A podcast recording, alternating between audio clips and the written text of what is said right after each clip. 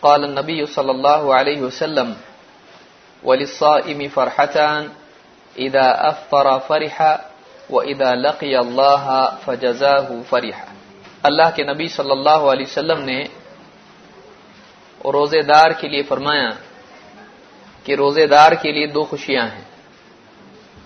ایک تو وہ خوشی ہے جو افطار کے وقت اس کو محسوس ہوتی ہے۔ جب وہ روزہ افطار کرتا ہے اور بھوک پیاس کی تکلیف کے بعد جب حلق سے ٹھنڈے پانی کا گھونٹ اترتا ہے اور خالی پیٹ میں کچھ جاتا ہے، تو اس کو خوشی محسوس ہوتی ہے۔ ایک تو خوشی بھوک پیاس کے چلے جانے کی اور دوسری خوشی روزے کے اللہ کے حکم کے، اللہ کے فرمان کے مکمل ہونے کی۔ ایک مسلمان جب روزہ ختم کرتا ہے، افطار کرتا ہے، تو اس کو اس بات کی خوشی محسوس ہوتی ہے کہ اللہ کا ایک فریضہ جو اس پر تھا، اس نے کمال درجے میں اس کو ادا کر دیا۔ اس کا روزہ بگڑنے کی بجائے خیر کے ساتھ ختم ہوا۔ وہ ادا لقی اللہ فجزا فریحا اور جس طرح سے یہ خوشی افطار کے وقت اس کو ہوتی ہے کہ وہ ایک عمل کو مکمل کر لیتا ہے اور اس کے بعد اس کو کھانے پینے کا موقع ملتا ہے۔ تو اسی طرح سے مرنے کے بعد آخرت میں جب اللہ کے پاس بندہ جائے گا اور اللہ تعالیٰ اس کے اعمال کا بدلہ اس کو دے گا، خصوصاً اس روزے کا بدلہ اس کو دیا جائے گا، تو اس وقت میں اس اجر کو دیکھ کر، اس جزا کو دیکھ کر، اس بدلے کو دیکھ کر روزے دار خوش ہو جائے گا۔ کہ ایک ایسی نعمت انسان کو دی جائے گی کہ جو اس کے تصور سے بھی اعلیٰ ہو اور اس وقت میں اس نعمت کو، اس بدلے کو، اس جزا کو دیکھ کر، اللہ تعالی کی طرف سے اس انعام کو دیکھ کر بندہ خوش ہو جائے گا۔ اس حدیث کو امام البخاری مسلم دونوں نے روایت کیا ہے اور امام النسائی نے بھی اس کو روایت کیا اور الفاظ نسائی کے ہیں۔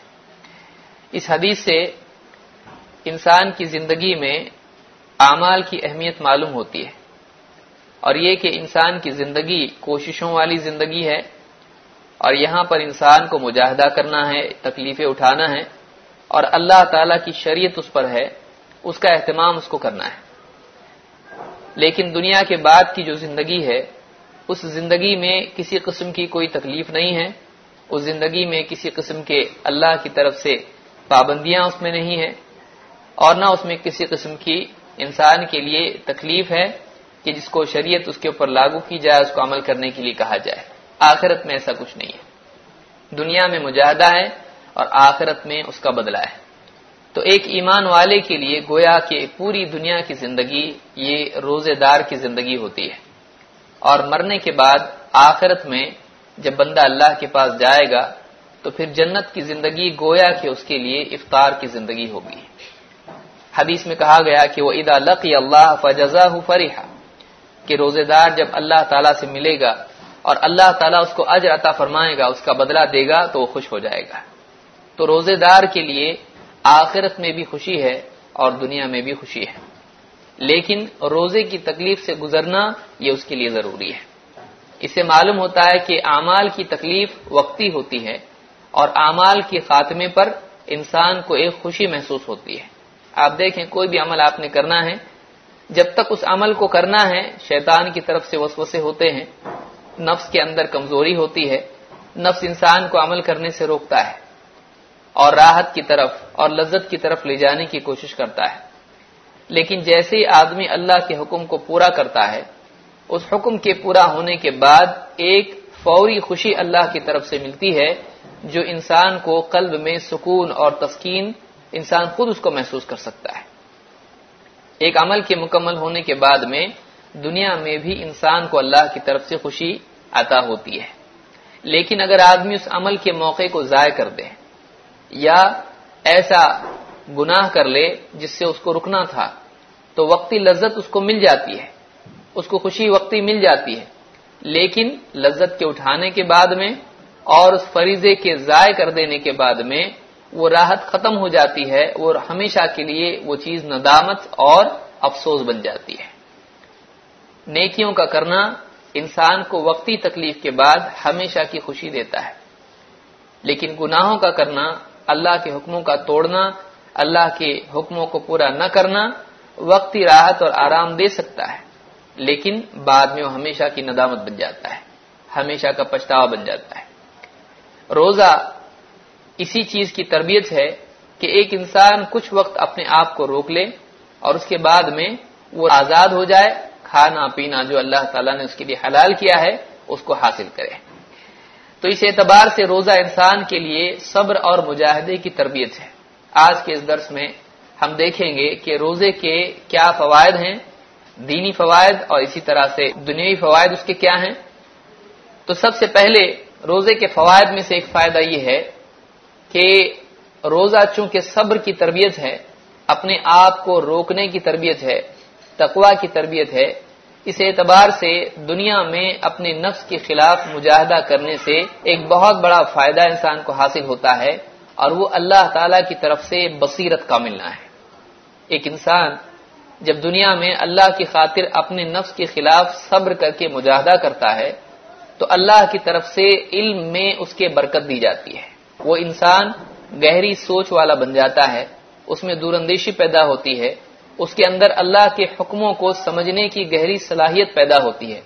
اس کے اندر زندگی کے معاملات میں گہرائی کے ساتھ غور و فکر کر کے صحیح نتیجہ عکس کرنے کی استعداد پیدا ہوتی ہے۔ اللہ تعالیٰ قرآن کریم میں فرماتا ہے ولدین فینا لنا دین سبلنا۔ یہ سورہ العنکبوت کی آیت نمبر انہتر ہے۔ ولدین فینا لنا دین سبلنا۔ اور وہ لوگ جنہوں نے ہماری خاطر ہماری مرضیوں مرضیات میں، ہماری مرضی کی جگہ پر، جہاں ہم نے چاہا، جہاں ہم نے حکم دیا، جہاں ہم نے بتایا، فینا میں یہاں پر یہ مراد ہے۔ والذین جاہدوا فینا جنہوں نے ہماری خاطر، ہماری مرضی کے مطابق مجاہدہ کیا مجاہدہ کیا، اپنے نفس کو مار کے وہ کیا جو کرنا چاہیے تھا۔ والذین جاہدوا فینا لنهدینہم سبلنا۔ اللہ تعالیٰ نے یہاں پر فرمایا، ہم یقیناً یقیناً ان کو اپنی راہوں کی ہدایت عطا کریں گے۔ آپ اگر عربی کا قاعدہ غور کریں، تو یہاں پر لنہ دین میں دو تاکیدیں ہیں۔ ایک لام التاکید اور لیا دین لنہ دین کہ ہم یقیناً ان کو ہدایت دیں گے۔ سب ہماری راہوں میں یعنی زندگی کے مرحلوں میں اللہ تعالی کی راہ کون سی ہے؟ انسان کے لیے جب بھی مسائل آئیں گے، پریشانیاں آئیں گی، حالات آئیں گے، اس کے لیے مختلف اوقات ہوں گی جس میں اس کو صحیح ڈسیزن لینا ہوگا۔ اس میں کبھی شیطان کی رائے ہوں گی۔ کبھی ایسا ہوگا کہ وہ غلط راہ پر چلا جائے گا۔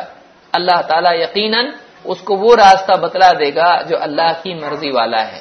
اس کو وہ راستہ بتلائے گا جو خیر کا ہے، ہلاکت سے بچ کے ہدایت کا راستہ اللہ تعالیٰ اس کو دکھائے گا۔ کس چیز پر اللہ نے اس کو بتایا ہے؟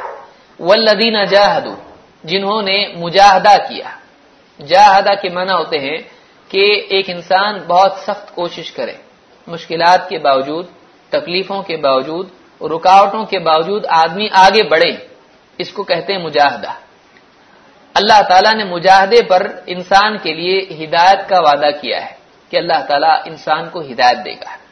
تو اس آیت سے معلوم ہوتا ہے کہ جس قدر انسان کا مجاہدہ ہوگا، اس قدر اللہ کی طرف سے اس کو ہدایت ملے گی۔ اللہ کی طرف سے ہدایت کا ملنا ہی ہے کہ ایک انسان کو اللہ کی مرضی کے مطابق چلنے کی توفیق ملے اور اس کو وہ راستہ دکھائی دے جو ہدایت والا راستہ ہے۔ انسان کو دنیا میں خواہشات، شیطان، سماج اور اسی طرح سے انسان کی غفلت اللہ کی راہ سے بھٹکا دیتی ہے۔ انسان حالات میں اس کی نگاہ کمزور ہو جاتی ہے، اس کے لیے منظر دھندلا ہو جاتا ہے۔ اس کی سمجھ میں نہیں آتا ہے وہ کیا کرے۔ اس کی سمجھ میں نہیں آتا وہ کہاں جائے۔ کون سا راستہ چنے؟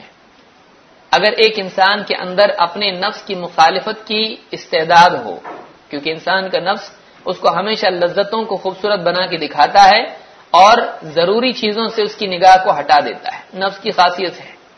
نفس کی خاصیت کیا ہے؟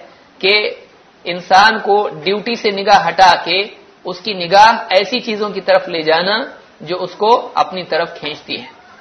وہ اللہ تعالی کی شریعت سے انسان کو دور کر کے لذت کی طرف انسان کو لے جاتا ہے۔ انسان کا ذہن ہٹ جاتا ہے، اس کی نگاہ ہٹ جاتی ہے۔ مقصد سے، ذمہ داریوں سے، اسی طرح سے اللہ تعالی کی راہ سے انسان کی نگاہ ہٹ جاتی ہے۔ اس کے لیے اکثر اوقات ڈسیزن لینا مشکل ہو جاتا ہے کہ صحیح ڈسیزن اس میں کیا ہے۔ یہ ایک بہت اہم صلاحیت ہے جو دنیا میں انسان کو ملنا کہ وہ صحیح اور غلط میں فرق کر سکے۔ کئی لوگوں کی کئی باتیں ہیں، یہ صحیح یہ صحیح، اس میں فیصلہ کر سکے کہ صحیح واقعی کیا ہے۔ انسانی زندگی میں یہ ڈسیزن میکنگ کی کیپیسٹی، فیصلہ لینے کی قوت ایک بہت اہم چیز ہوتی ہے۔ ایک غلط فیصلہ انسان کی زندگی میں بہت سے مسائل کھڑے کر سکتا ہے۔ یہ جو صلاحیت ہے، جو انسان اپنے نفس سے اوپر اٹھ کر فیصلہ لیتا ہے، یہ جو صلاحیت ہے کہ انسان اپنے ماحول کے اثرات نہ لیتے ہوئے صحیح بات سوچے اور صحیح نتیجے پر پہنچے، یہ بہت اہم صفت ہے۔ اکثر لوگ غلط فیصلہ لینے کی وجہ سے دنیا اور آخرت دونوں میں ناکام ہو جاتے ہیں۔ اس صلاحیت کا ملنا کس چیز پر موقوف؟ ہے اللہ نے کس چیز پر یہ چیز دینے کا وعدہ کیا ہے؟ اللہ تعالیٰ فرماتا ہے والذین جاہدوا فینا لنہدینہم سبلنا۔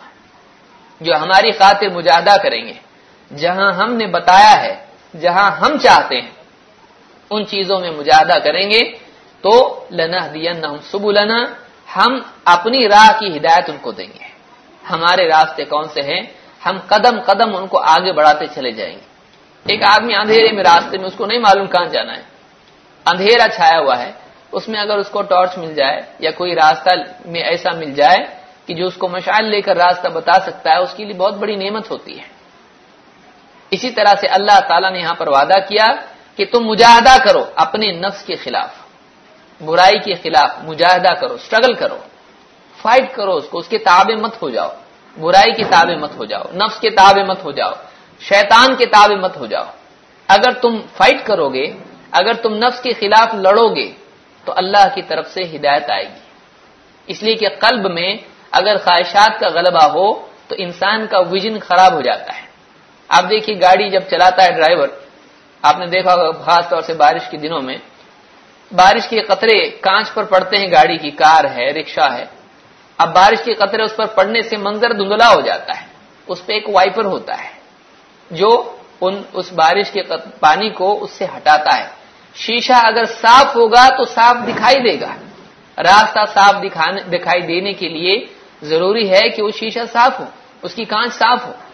اسی طرح سے انسان کی زندگی کے سفر کے لیے ضروری ہے کہ اس کے قلب کی بصیرت صاف ستھری دیکھنے کی صلاحیت رکھتی ہو۔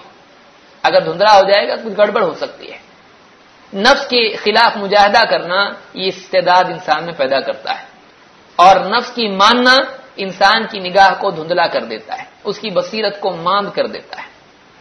اللہ تعالیٰ نے یہی بات اس آیت میں فرمائی والذین جاہدوا فینا لنہدینہم سبلنا۔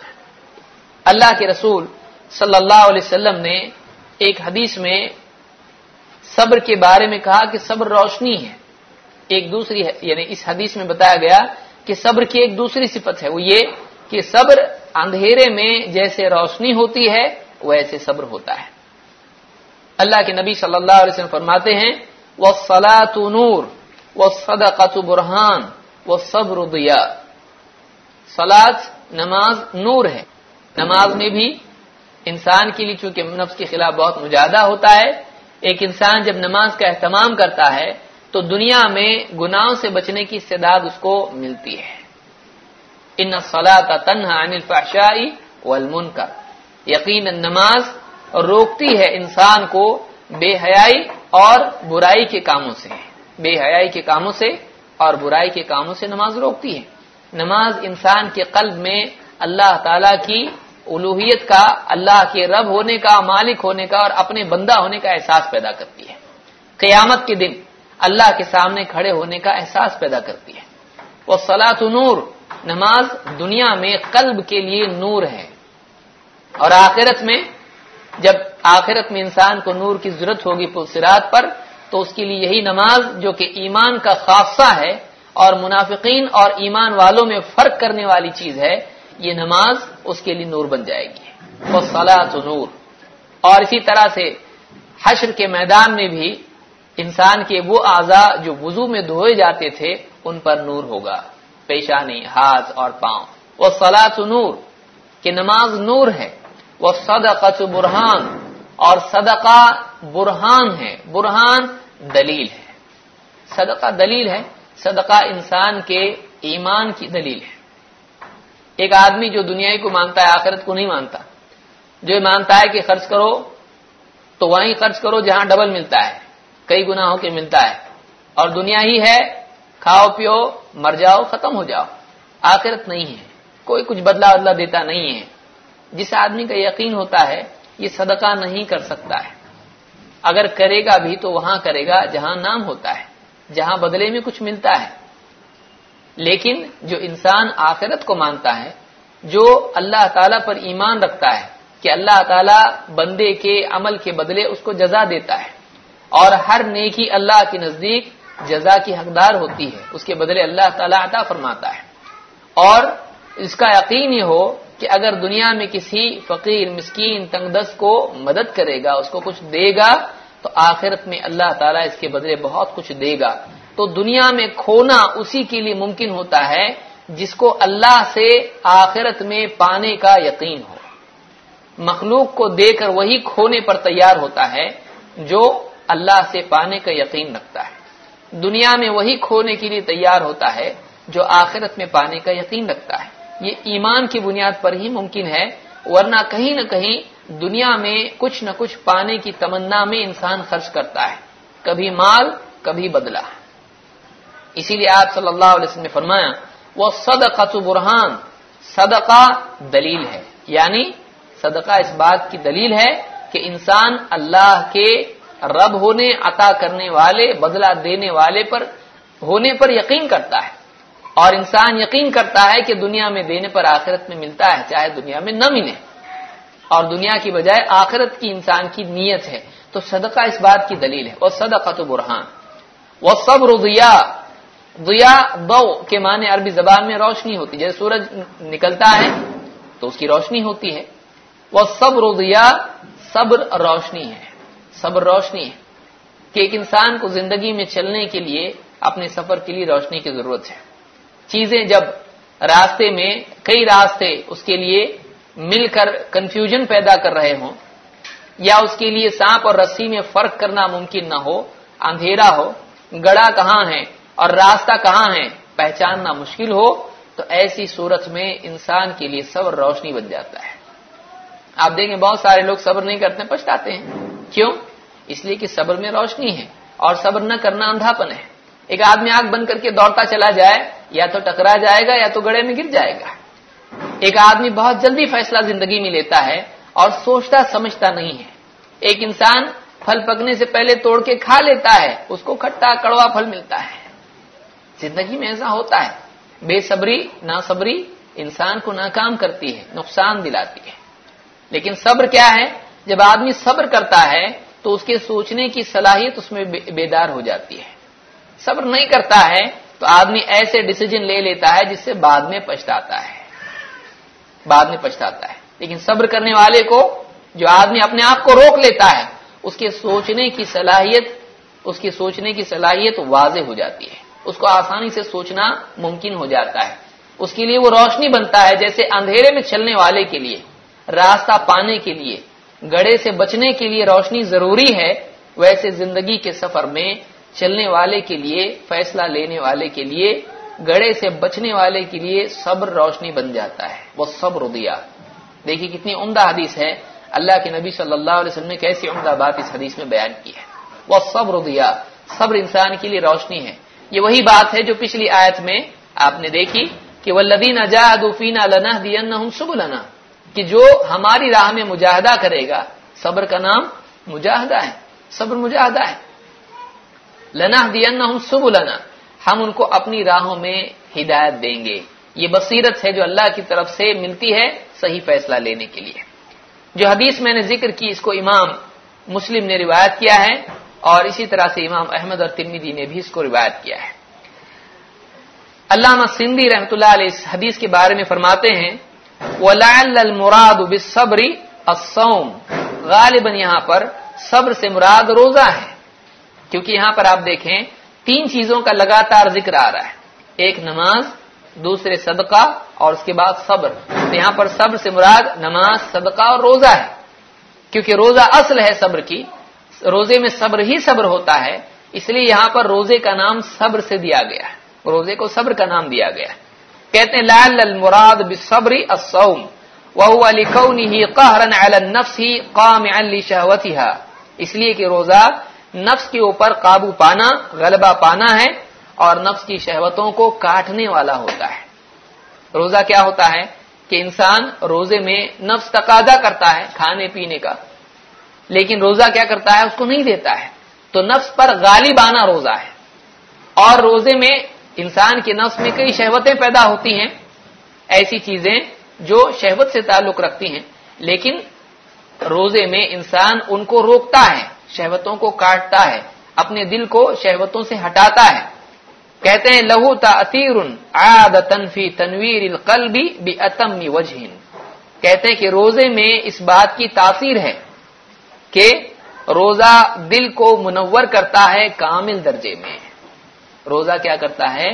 روزے میں ایک تاثیر ہے کہ روزے کی حالت میں روزہ جب آدمی رکھتا ہے تو دل منور ہو جاتا ہے، دل میں نور آ جاتا ہے۔ قلب میں ایک نورانیت انسان کو محسوس ہوتی ہے۔ کھانا، پینا، شہوتیں اور گناہ جو ہیں انسان کے دل پر دھبے لگا دیتے ہیں جب آدمی گناہ کے ساتھ یہ کرتا ہے۔ اسی طرح سے جائز حاجات بھی، جب کھانے پینے ہی میں پڑا رہتا ہے تو ایک انسان اونچی سوچ والا نہیں ہوتا ہے۔ لیکن جب ان ساری چیزوں سے آدمی آزاد ہو کر ہٹ جاتا ہے تو تجرد کی وجہ سے اس کے اندر ایک صلاحیت اور ایک قوت اور ایک پاکیزگی، ایک لائٹنس پیدا ہو جاتی ہے۔ ہلکا پن اس میں محسوس ہوتا ہے اس کو۔ یہ اپنے آپ کو جانور کی سطح سے روحانی سطح پر لے جانا ہے۔ انسان کی روح کو کھانے کی ضرورت ہے؟ نہیں۔ انسان کی روح کو کھانے کی ضرورت نہیں ہے۔ کھانے پینے کی ضرورت انسان کے جسم کو ہے۔ ان لذتوں کی ضرورت انسان کے جسم کو ہے۔ لیکن انسان صرف جسم نہیں ہے، انسان جسم کے ساتھ روح ہے۔ تو انسان کا ان حاجتوں سے الگ ہونا تھوڑی دیر کے لیے انسان کی روحانیت کو قوی کرتا ہے، اس کے جسمانی پہلو کو کمزور کرتا ہے۔ اس اعتبار سے انسان کے اندر روحانیت غالب ہوتی ہے، اس کے اندر نورانیت غالب ہوتی ہے۔ اس کو سنن النسائی کی شرح میں علامہ سندھی نے بات کہی ہے کہ روزہ جو ہے، یہ نفس پر قابو پانا اور شہوتوں کو توڑنے والا عمل ہے۔ اور اسی طرح سے روزے کا اثر یہ ہوتا ہے کہ دل میں اس سے نور پیدا ہوتا ہے۔ جب دل میں نور پیدا ہوگا تو اندھیرا پن نکل جائے گا اور انسان کے سوچنے سمجھنے کی صلاحیت بڑھ جائے گی۔ یہ پہلا اور اہم فائدہ ہے روزے کا، کہ انسان کو گہری سمجھ کا ملنا اور انسان کو بصیرت کا ملنا، ہدایت کا ملنا، دور اندیشی، دور تک دیکھنے اور سوچنے کی صلاحیت کا ملنا۔ دوسری چیز روزے میں یہ ہے کہ روزہ انسان کے نفس کو مہذب بناتا ہے، اس کے جانور کو پابند کرتا ہے۔ اور آدمی کے اندر جو اکڑ ہوتی ہے، اس اکڑ کو ختم کرتا ہے۔ آپ نے دیکھا ہوگا روزے دار جو بیچارے ہوتے ہیں، بہت غصے والا بھی ہوگا اور ایک دم اکڑ والا ہوگا، ٹھاٹ واٹ والا ہوگا، تو بھی گھر پہ چپ چاپ آئے گا۔ خاص طور سے آپ دیکھیں زہر کے آس پاس کا وقت، جب دو تین سر پہ کچھ ہوتا ہے سورج، اس وقت میں انسان کیسا ہوتا ہے، ایک دم تھکا ہوا ہوتا ہے۔ اور جو بھوک پیٹ میں جوش مار رہی ہوتی ہے اور صبح کی سحری ہزم ہو چکی ہوتی ہے اس کے بعد اب کچھ بچا، کچھ نہیں ہوتا ہے پیٹ میں۔ تو اب اس کو کمزوری کا احساس ہونے لگتا ہے۔ اب اس کی اکڑ وکڑ سب چلی جاتی ہے۔ وہ چپ چاپ کونے میں یہاں بیٹھتا ہے، کبھی کرسی پہ بیٹھتا ہے، کبھی جا کے پلنگ پہ سو جاتا ہے۔ جو لوگ مسجدوں میں ہوتے ہیں، وہ بھی چپ چاپ، خاموشی کے ساتھ اپنی تلاوت کر رہے ہوتے ہیں۔ کوئی کچھ پوچھے، بھائی، کیا ہے؟ تو اشارے سے بتا دیتے ہیں۔ زیادہ بولنے کی انرجی بھی ویسٹ نہیں کرتے ہیں۔ اپنی انرجی سیو کرتے ہیں۔ اکڑ آدمی کی ختم ہو جاتی ہے۔ انسان کو اپنی کمزوری کا احساس پیدا ہو جاتا ہے۔ انسان جب کھا پی لیتا ہے، ساری اس کی لذتیں پوری ہو جاتی ہیں، تو اس کے اندر گناہوں کے جذبے پیدا ہوتے ہیں، اس میں اکڑ پیدا ہوتی ہے۔ لیکن جب روزہ آدمی رکھتا ہے اور اس کی بھوک پیاس کی تکلیف آدمی کو محسوس ہوتی ہے، اس کو اپنی کمزوری کا احساس ہونے لگتا ہے۔ اس کی اکڑ ٹوٹتی ہے۔ اس کے اندر کمزوری کمزوری اس کی اکڑ کو توڑتی ہے۔ اور اس کے اندر جو نفس ہے، اس کے اندر جو نفس ہے، نفس جسم کی قوت کے ساتھ کام کرتا ہے۔ جسم میں قوت ہے۔ اب دیکھیے، انسان بیمار آدمی ہے، بستر پہ پڑا ہوا ہے۔ اس کے اندر خواہشات، وہ اپنی اپنی حالت میں پریشان ہوتا ہے۔ لیکن جو صحت مند آدمی ہے، نفس اس کو گناہوں کی طرف لے جانے کی کوشش کرتا ہے۔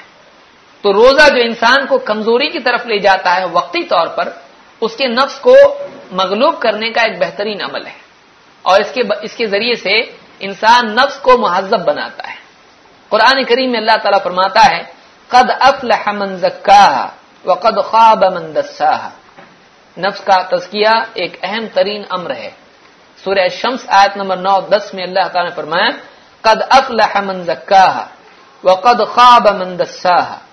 کامیاب ہو گیا وہ جس نے اپنے نفس کو پاک کیا۔ اور ناکام ہو گیا وہ جس نے اپنے نفس کو برباد کر دیا دسا کے معنی ہے یعنی مکس اپ کر دینا، دبا دینا۔ یعنی اپنے نفس کو مٹی میں ملا دیا، یا گناہوں کے بوجھ کے نیچے دبا دیا۔ تو جس نے اپنے نفس کا تزکیہ کیا، کامیابی اس کے لیے ہے۔ لیکن جس نے گناہوں کی آلائش سے اپنے نفس کو خراب کیا اور صاف ستھرا نہیں کیا اور گناہوں کے بوجھ تلے اپنے نفس کو نیچے دبا دیا، جیسے مٹی میں کوئی چیز دبا دی جاتی ہے، تو ایسا انسان ناکام ہو گیا۔ نفس کا تزکیہ ضروری ہے۔ آپ دیکھیے، سرکس کا جانور جو ہوتا ہے، یہ جنگلی جانور ہوتا ہے۔ لیکن اس کو ٹرین کیا جاتا ہے، تو پھر جیسا رنگ ماسٹر کہتا ہے، ویسا وہ جانور کرتا ہے۔ ایک ہاتھی بھی ہوتا ہے، وہ اسٹول پہ کھڑا ہو جاتا ہے۔ کیوں؟ اس کو ٹرین کیا گیا ہے۔ آپ سرکس والوں سے اگر پوچھیں کہ ٹریننگ کا پہلا سٹیپ کیا ہے؟ وہ کہے گا جنگلی جانور کو بھوکا رکھنا پہلا سٹیپ ہے۔ جب بھوکا رکھتے ہیں جانور کو، تو اس کی اکڑ اور جنگلی پن ٹوٹ جاتا ہے۔ ہمارا بھی ایک جنگلی پن ہوتا ہے۔ ہمارے اندر بھی ایک جانور ہوتا ہے۔ اس جانور کا جنگلی پن توڑنا ضروری ہے۔ اس جانور کی آزادی توڑنا ضروری ہے۔ اس جانور کو پابند بنانا ضروری ہے۔ اور ہمارے اپنے اندر جو نفس ہے، جو ہمارا جانور ہے جو ہم کو آپ دیکھیے گائے راستے میں ہوتی ہے، بکری راستے میں ہوتی ہے، کوئی بھی یعنی پھل کی گاڑی ہے، سبزی ترکاری کی گاڑی ہے، فوراً آتی ہے، منہ ڈال دیتی ہے۔ اس کا کوئی قانون نہیں ہے۔ اس کا کوئی کنٹرول نہیں ہے۔ وہ ڈنڈا دیکھ کے چلتی ہے۔ لاٹھی نکالے گا اگر گاڑی والا، فوراً اپنا منہ دوسری طرف کر لیں گے۔ یہ جانور ہوتا ہے جو لاٹھی دیکھ کے کنٹرول ہوتا ہے۔ اس کو قابو میں کرنا ضروری ہے۔ آپ دیکھیے، ایک ٹرین جانور ہوتا ہے کتے جیسا جانور ہے، آپ دیکھیے جس کو زلیل سمجھا جاتا ہے۔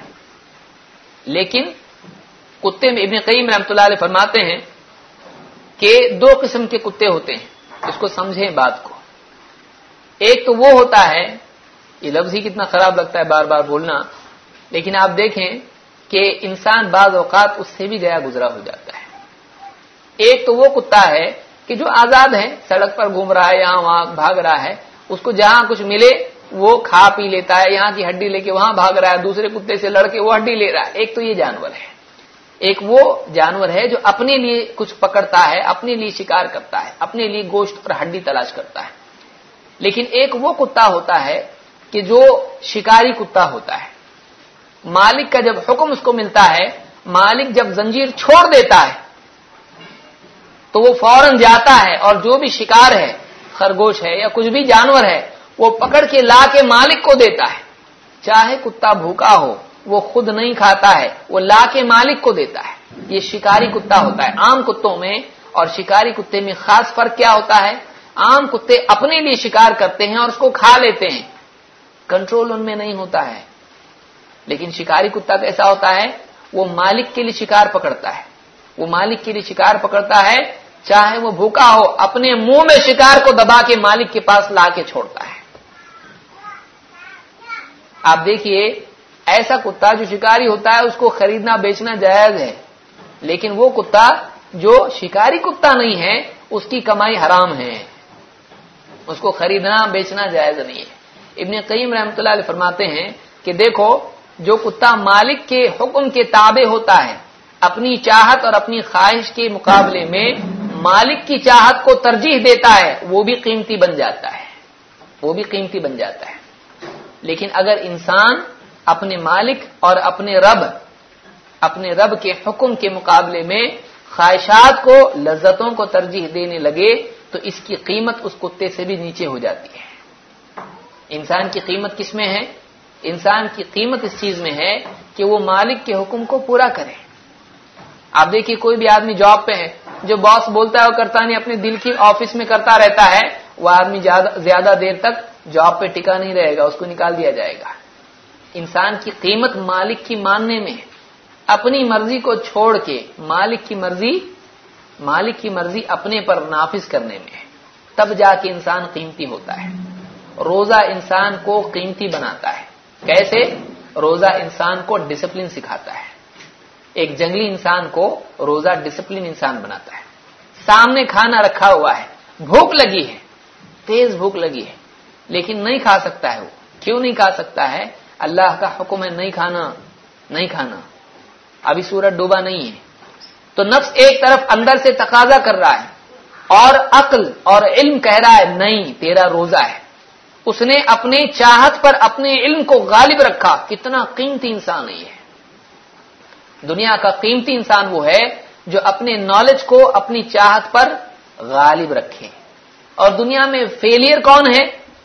آپ دیکھیے بچے، جو بچے کھیلتے رہتے ہیں، کودتے رہتے ہیں، پڑھائی نہیں کرتے ہیں۔ وہ انسان جو کام کاج نہیں کرتا ہے، وقت ضائع کر دیتا ہے۔ تو ایسے جتنے بھی لوگ ہوتے ہیں، یہ ناکام ہوتے ہیں۔ لیکن جو انسان اپنے مقصد کو سمجھتا ہے، اپنے مقصد کو سمجھتا ہے، اور مقصد کے لیے کوشش کرنے میں جو چاہتے رکاوٹ بنتی ہیں، ان چاہتوں کو پھلان کے آگے بڑھ جاتا ہے۔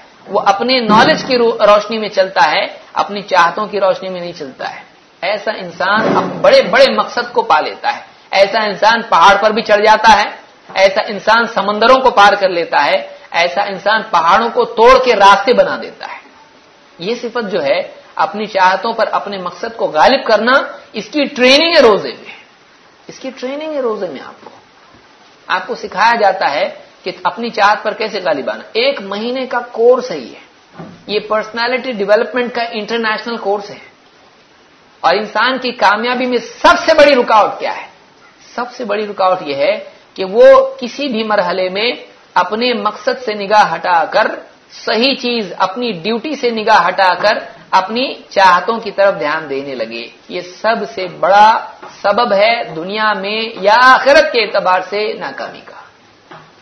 روزہ آپ کی اس ولنریبلٹی کو ختم کرتا ہے۔ روزہ آپ کی اس کمزوری کا علاج ہے۔ جیسے گاڑی ریپیئر ہونے کے لیے گراج میں جاتی ہے۔ کوئی گاڑی ہے، اس کو بریک ہی نہیں لگتا ایکسیلیٹر دبائیں گے خوب بھاگتی ہے۔ بریک نہیں لگتا ہے۔ ایسی گاڑی فری میں بھی اگر کوئی بولے بیٹھو، تو کوئی نہیں بیٹھے گا اس کے اندر۔ بیٹھا ہوا ہو تو اتر جائے گا۔ اگر چالو کرتے گاڑی تو چلتی گاڑی میں سے کود جائے گا۔ کیوں؟ کیونکہ آگے اسپیڈ جب بڑھے گی تو رکے گی نہیں گاڑی۔ کہیں بھی ٹکرا جائے گی ایکسیڈنٹ ہوگا۔ اس گاڑی کو کیا کرتے ہیں؟ گراج میں لے جاتے ہیں، اس کو ٹھیک کرتے ہیں۔ وہ جو گراج ہے، وہ جو ریپیئر کرنے کی جگہ ہے، وہ رمضان کا مہینہ ہے۔ روزے دار کو اس مہینے میں ریپیئر کیا جاتا ہے۔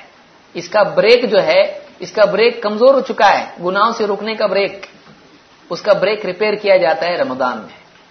تو رمضان کا مہینہ آدمی کے گناہوں سے رکنے کی اور نفس پر قابو پانے کی تربیت کا مہینہ ہے۔ یہ ایک ربانی کورس ہے جو انسان کے لیے ضروری ہے، جو آدمی روزے سے نہیں گزرتا ہے، اس کے لیے بہت مشکل ہے اپنے نفس کو قابو میں لانا۔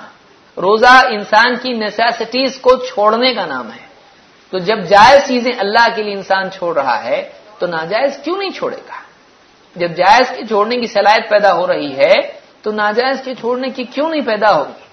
بھوک پیاس ایک ایسا تقاضا ہے جو انسان کو مجبور کر دیتا ہے۔ بھوک کے وقت آدمی کو کچھ نہیں سوچتا ہے، صرف کھانا ہی سوچتا ہے۔ پیاس کے وقت آدمی پہلے پانی ڈھونڈتا ہے۔ انسان برداشت نہیں کر سکتا ہے۔ لیکن انسان کو وہ بھی برداشت کرنے کی ٹریننگ دی جاتی ہے تاکہ ایک انسان دوسرے گناہ جو لذتیں ہیں، ان کو چھوڑنے کی استعداد اپنے اندر پیدا کرے۔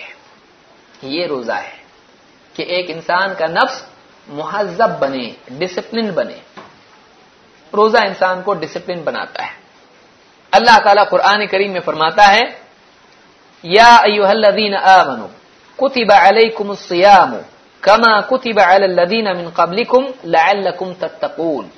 سورہ البقرہ آیت نمبر 183 اے ایمان والو، اے ایمان والو، تم پر روزہ فرض کر دیا گیا۔ کتب علیکم فرض کر دیا گیا، لکھ دیا گیا۔ کما کتب علی الذین من قبلکم ویسے ہی جیسے تم سے پہلوں پر فرض کیا گیا تھا۔ یعنی روزہ کوئی نیا عمل نہیں ہے، پچھلی امتوں میں بھی، پچھلی شریعتوں میں بھی روزہ تھا۔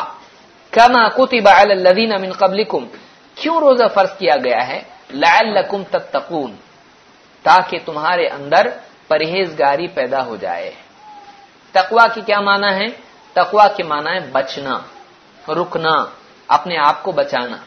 دنیا میں اللہ کی ناراضگی سے بچانا، تاکہ دنیا میں اللہ کے عذاب اور آخرت میں اللہ کے عذاب سے انسان اپنے آپ کو بچا لے۔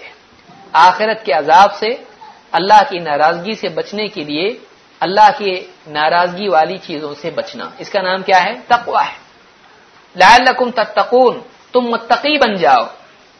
اللہ کے نزدیک سب سے زیادہ شرف والا انسان کون ہے؟ اللہ کے نزدیک سب سے زیادہ عزت والا انسان وہ ہے جو سب سے زیادہ تقوا والا ہے۔ ان اکرمکم عند اللہ اتقاکم۔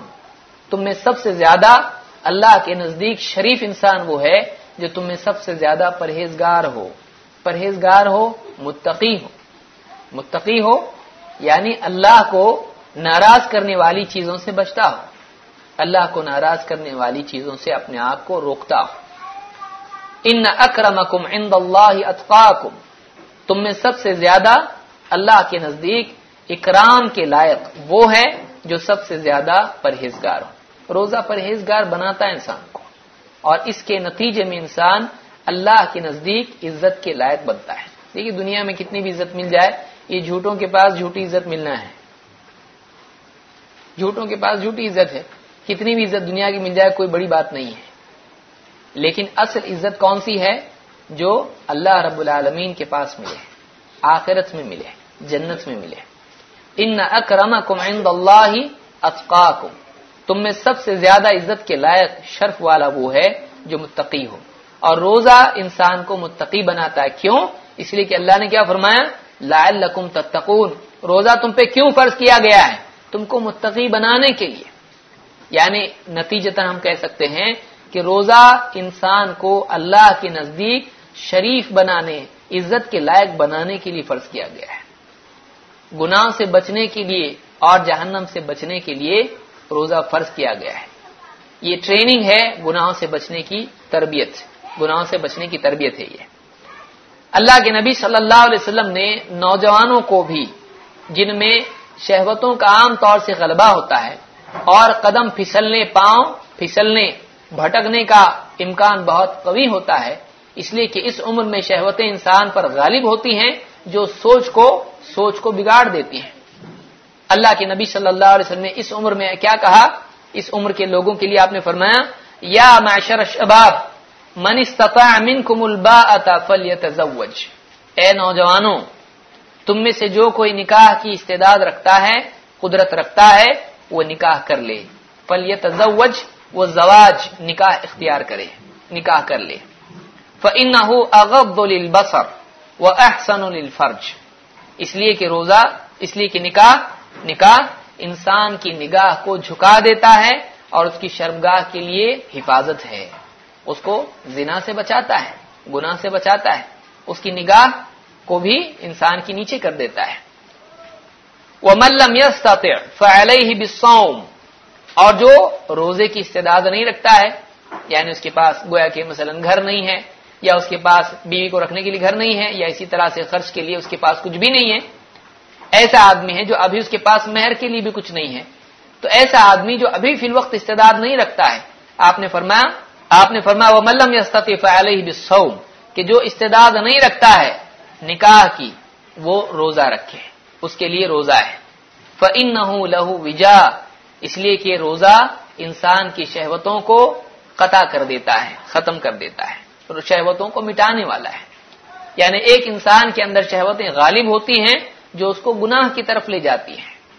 گناہ کی طرف لے جاتی ہیں۔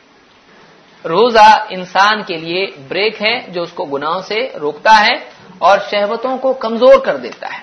انسان کی شہوت جب پیٹ بھرا ہوتا ہے تو ہری ہری سوچتی ہے۔ پیٹ جب خالی ہوتا ہے تو انسان کو کھانے کی سوا اور کچھ نہیں یاد آتا ہے۔ ساری چیزیں انسان کی جو ہے رنگ برنگی چیزیں سب پھیکی دکھائی دینے لگتی ہے ان کا رنگ ختم ہو جاتا ہے۔ لیکن جب پیٹ بھرا ہوتا ہے، تو انسان کو پھر دوسرے گنا سوچتے ہیں۔ انسان کو گنا سوچتے ہیں۔ تو روزہ انسان کی شہوتوں کو ختم کر دیتا ہے، اس کی شہوتوں کو کمزور کر دیتا ہے۔ تو یہ دوسری بات ہے جو انسان کے لیے روزے دار کے لیے ایک بہت بڑا فائدہ روزے کا ہے۔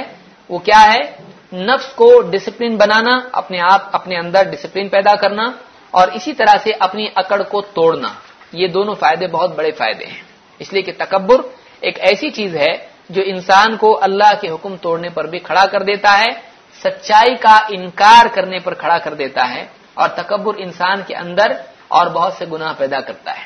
حدیث میں اللہ کے نبی صلی اللہ علیہ وسلم فرماتے ہیں، جس کے دل میں رائے کے دانے کے برابر بھی تکبر ہوگا اور جنت میں نہیں جائے گا۔ اللہ ہم سب کی حفاظت فرمائے۔ اس لیے کہ تکبر بہت بری صفت ہے۔ یہ ابلیس کی صفت ہے جو قرآن میں اللہ نے بیان کی۔ ابا وسط براکان امین الکافرین۔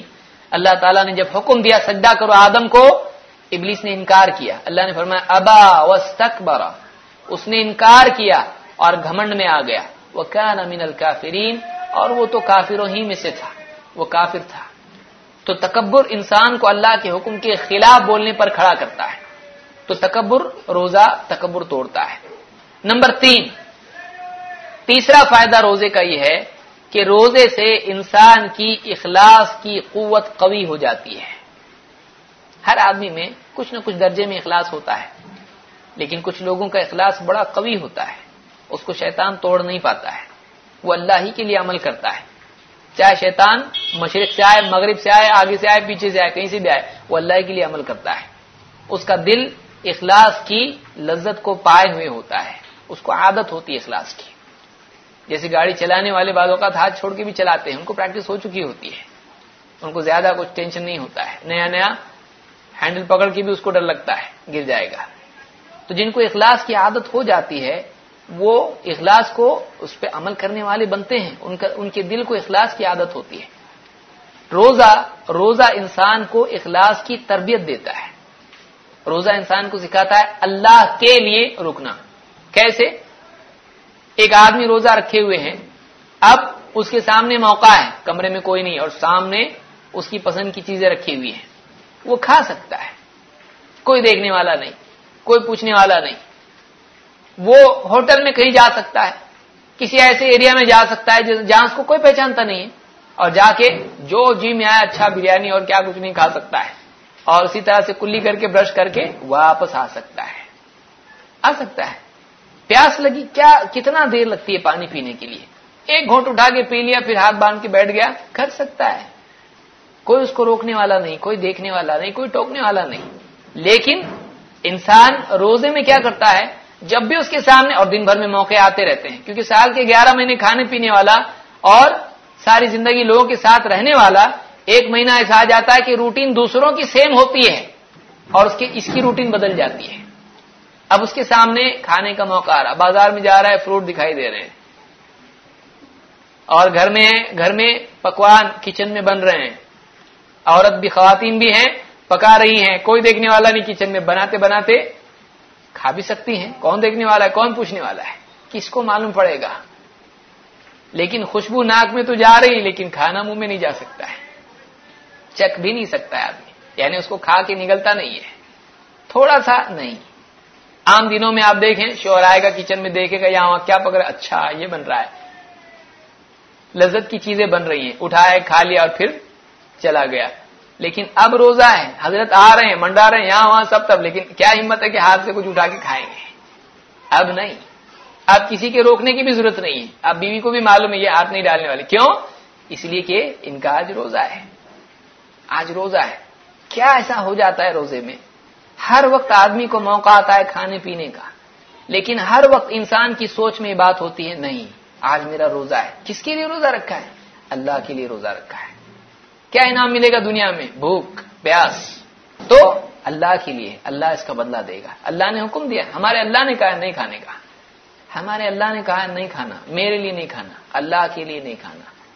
ایک انسان میں یہ قوت بنتی کہ میرا رب کہہ رہا ہے، بس نہیں تو نہیں۔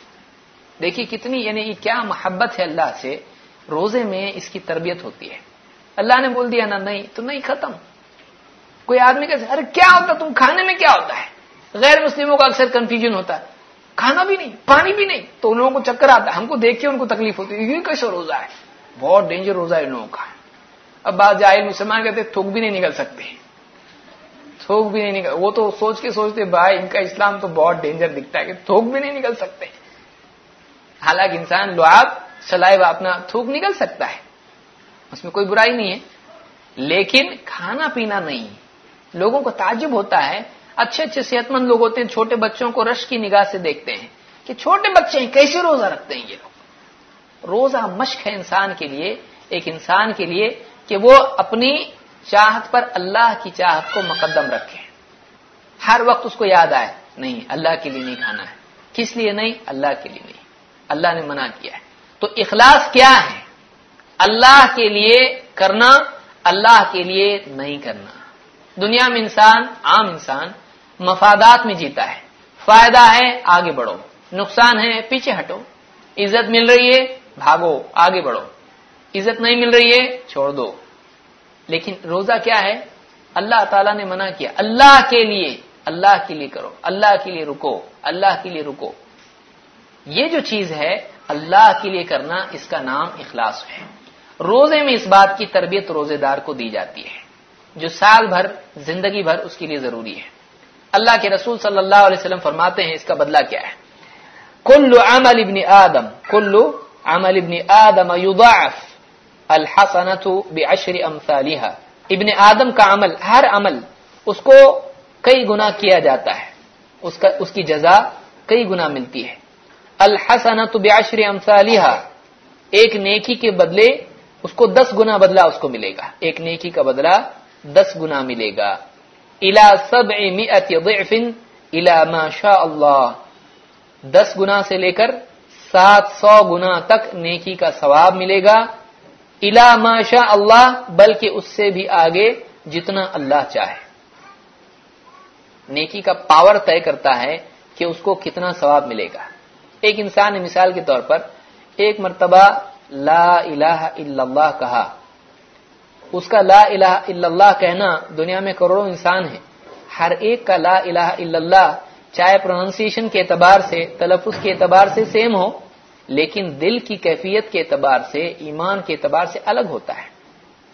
تو کسی کو ایک نیکی ملتی ہے، اس پر اس کو دس نیکیاں ملتی ہیں، کسی کو بیس، تیس، چالیس، سات سو بلکہ کسی کو لاکھ کروڑ گنا اس کا ثواب ملتا ہے۔ ایک بار لا الہ الا اللہ بولنا۔ اس کے بولنے کی کیفیت کیسی ہے؟ کتنے پاور اور یقین کے ساتھ، قوت کے ساتھ اللہ سے تعلق کے ساتھ اس نے کہا ہے، اس کے اعتبار سے اس کی نیکی کا اللہ کے ہاں بھاؤ ہوتا ہے، اس کا وزن ہوتا ہے۔ اسی طرح سے ایک آدمی ہے، لاکھوں روپے صدقہ اس نے کیے، کچھ نہیں ہوتا اللہ کے پاس، اس کا ویلو نہیں ہوتا ہے۔ لیکن ایک آدمی ایک آدمی ایک روپیہ صدقہ کرتا ہے اس کا ثواب اس کو بعض اوقات دس سے لے کر سات سو بلکہ کروڑوں گنا ملتا ہے۔ ایک روپیہ صدقہ کر کے کروڑوں گنا لینے والا اس نیکی کی قوت کی وجہ سے ویسا کرتا ہے۔ الا سب الا ما شاء اللہ، قال اللہ عز وجل الا الصوم۔ یہ قاعدہ عام نیکیوں کے لیے ہے کہ اتنا گنا اتنا گنا اتنا گنا ملے گا۔ روزے کے لیے نہیں ہے۔ کیوں؟ کیونکہ اللہ تعالیٰ فرماتا ہے الا الصوم فانه لی وانا اجزی به۔ اس لیے کہ روزہ خالص میرے لیے ہے اور میں ہی اس کا بدلہ دوں گا۔ یدع شہوتہ وطعامہ من اجلی۔ روزے دار میری خاطر میری خاطر۔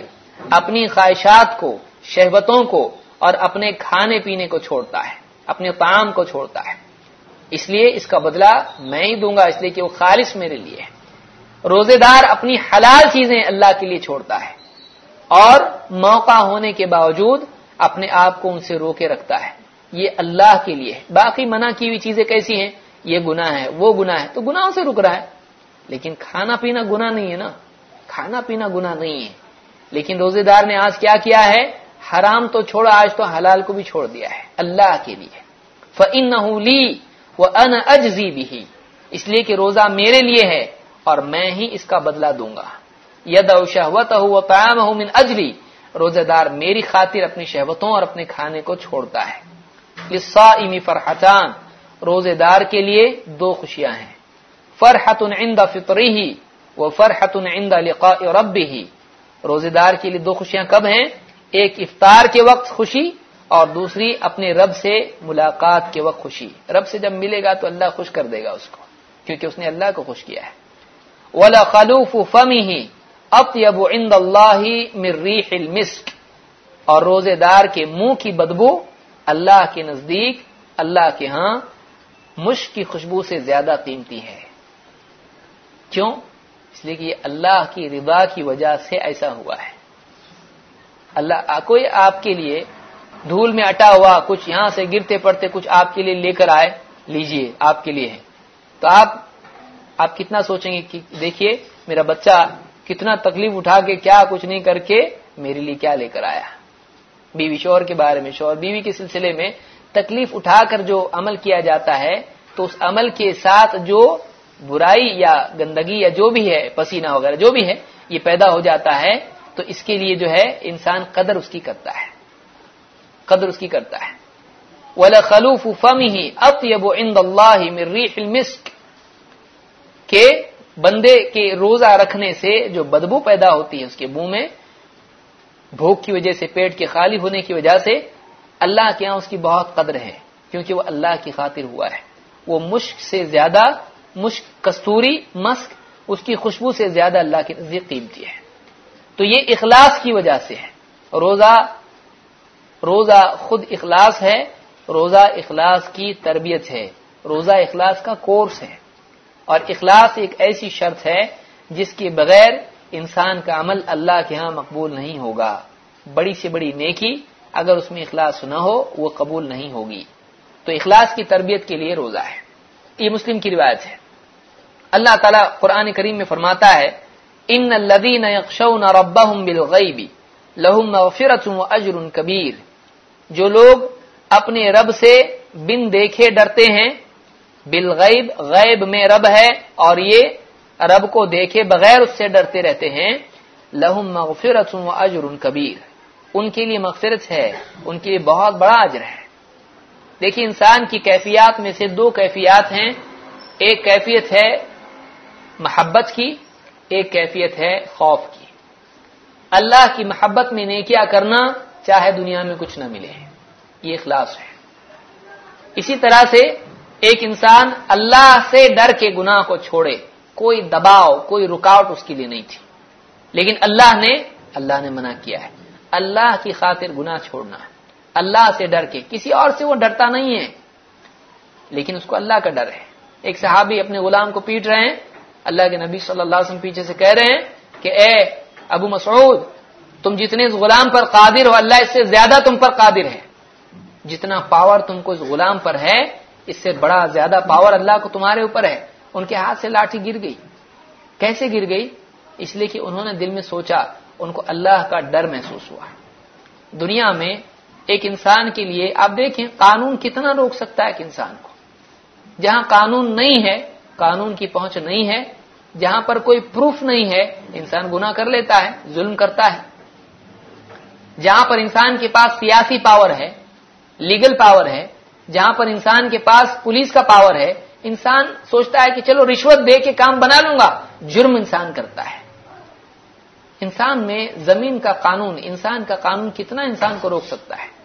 پولیس اور فوج کتنا روک سکتی ہے؟ لوگوں کا ڈر کتنا روک سکتا ہے؟ اکیلے میں آدمی گناہ کر سکتا ہے۔ لیکن انسان کو اللہ کا خوف ہو جائے، وہ اللہ کے لیے رکنے والا بنے، تو جہاں کوئی قانون نہیں ہوگا، وہاں بھی وہ، وہاں بھی وہ گناہ نہیں کرے گا۔ وہاں بھی وہ گناہ سے بچے گا۔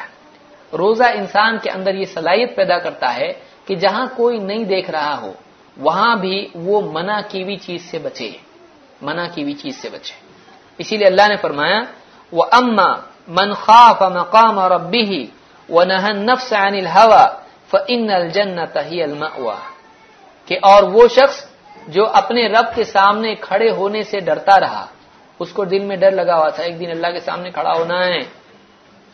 زندگی کا حساب کتاب دینا ہے۔ اگر آج گناہ کیا، کل اللہ کو کیا جواب دوں گا؟ وہ اما من خاف مقام اور ابی ہی وہ نہن نفس عن الحوا اور جو اپنے نفس کو خواہشات سے روکتا رہا۔ گناہ کی خواہشات سے جس نے اپنے نفس کو روکا فن الجنت ہی المأوا اس کا ٹھکانہ جنت ہے۔ دو چیزیں اللہ نے بتائی کہ یہاں پر دیکھیے، ترتیب دیکھیے، تین چیزیں ہیں۔ جنت میں جانا اس کا سبب کیا ہے؟ اپنے نفس کو گناہوں سے روکنا۔ یہ جنت میں جانے کا سبب ہے۔ اور نفس کو گناہوں سے روکنا اس کا سبب کیا ہے؟ اللہ کے سامنے کھڑے ہونے سے ڈرتے رہنا۔ تو اللہ کا استحبار، اللہ تعالی کا ریمبرنس اللہ تعالی کی یاد، اللہ کو دھیان، اللہ کا دھیان رکھنا، یہ انسان کو گناہ سے روکتا ہے، ڈر پیدا کرتا ہے۔ اور یہ ڈر گناہ سے قدموں کو روک دیتا ہے، ہاتھوں کو روک دیتا ہے اور جب یہ ایسا آدمی کرتا ہے تو وہ جنت کا حقدار بن جاتا ہے۔ اس اعتبار سے اللہ کے لیے رکنے کی استعداد بھی روزے سے پیدا ہوتی ہے۔ سورہ النازعات کی آیت نمبر چالیس سے بیالیس تک ہے۔ نمبر چار، روزے کا ایک فائدہ یہ بھی ہے کہ روزہ نہ صرف آئندہ کے حال کے گناہوں سے رکنے کا ذریعہ ہے، بلکہ پچھلے گناہوں کو مٹانے والا بھی ہے۔ پچھلے گناہوں کی مغفرت کا ذریعہ بھی ہے۔ روزہ انسان میں گناہوں سے آئندہ رکنے کی طاقت پیدا کرتا ہے، اس کا بریک پاورفل بناتا ہے۔ لیکن پچھلی بھی تو غلطیاں انسان کی ہوتی ہیں۔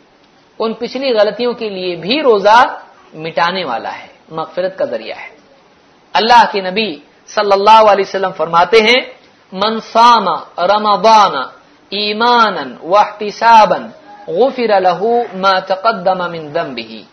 جو رمضان کے روزے رکھے ایمان اور احتساب کے ساتھ، اس کے پچھلے تمام گناہوں کی مغفرت ہو جاتی ہے۔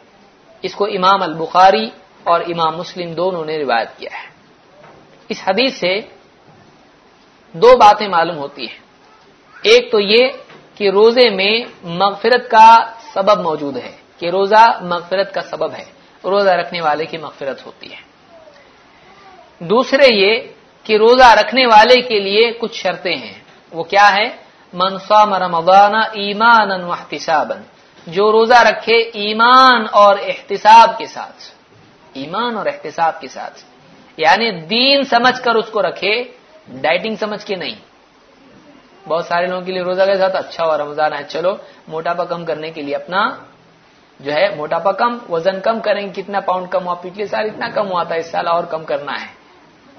تو وزن کم کرنے کے لیے نہیں۔ لوگ رکھ رہے ہیں اس لیے نہیں۔ کچھ لوگوں کے لیے دوسری مصیبت کیا ہوتی ہے کہ اگر ہم نہیں رکھیں گے تو لوگ کیا بولیں گے؟ لوگ بولیں گے روزہ نہیں رکھتا ہے، بچے بچے رکھ رہے تو کھاتا ہے۔ تو کتنی شرم کی بات ہے۔ تو یہ لوگوں کی آر کی وجہ سے روزہ رکھ رہا ہے۔ شرمندگی سے بچنے کے لیے روزہ رکھ رہا ہے۔ یہ روزہ فائدہ نہیں دے گا۔ ایمان اس کو دین سمجھ کے رکھے اس کو شریعت سمجھ کے رکھے ایمان کی بنیاد پر رکھے کہ اللہ پر ایمان رکھتا ہے، اللہ کے حکموں کو نہیں مانتا ہے۔ اللہ کے لیے نہیں روزہ رکھ سکتا ہے۔ اللہ نے کہا ہے روزہ رکھ۔ تو ایمان کی بنیاد پر دین سمجھ کر آدمی روزہ رکھے۔ اس کی مشروعیت کا اعتقاد رکھتے ہوئے روزہ رکھے۔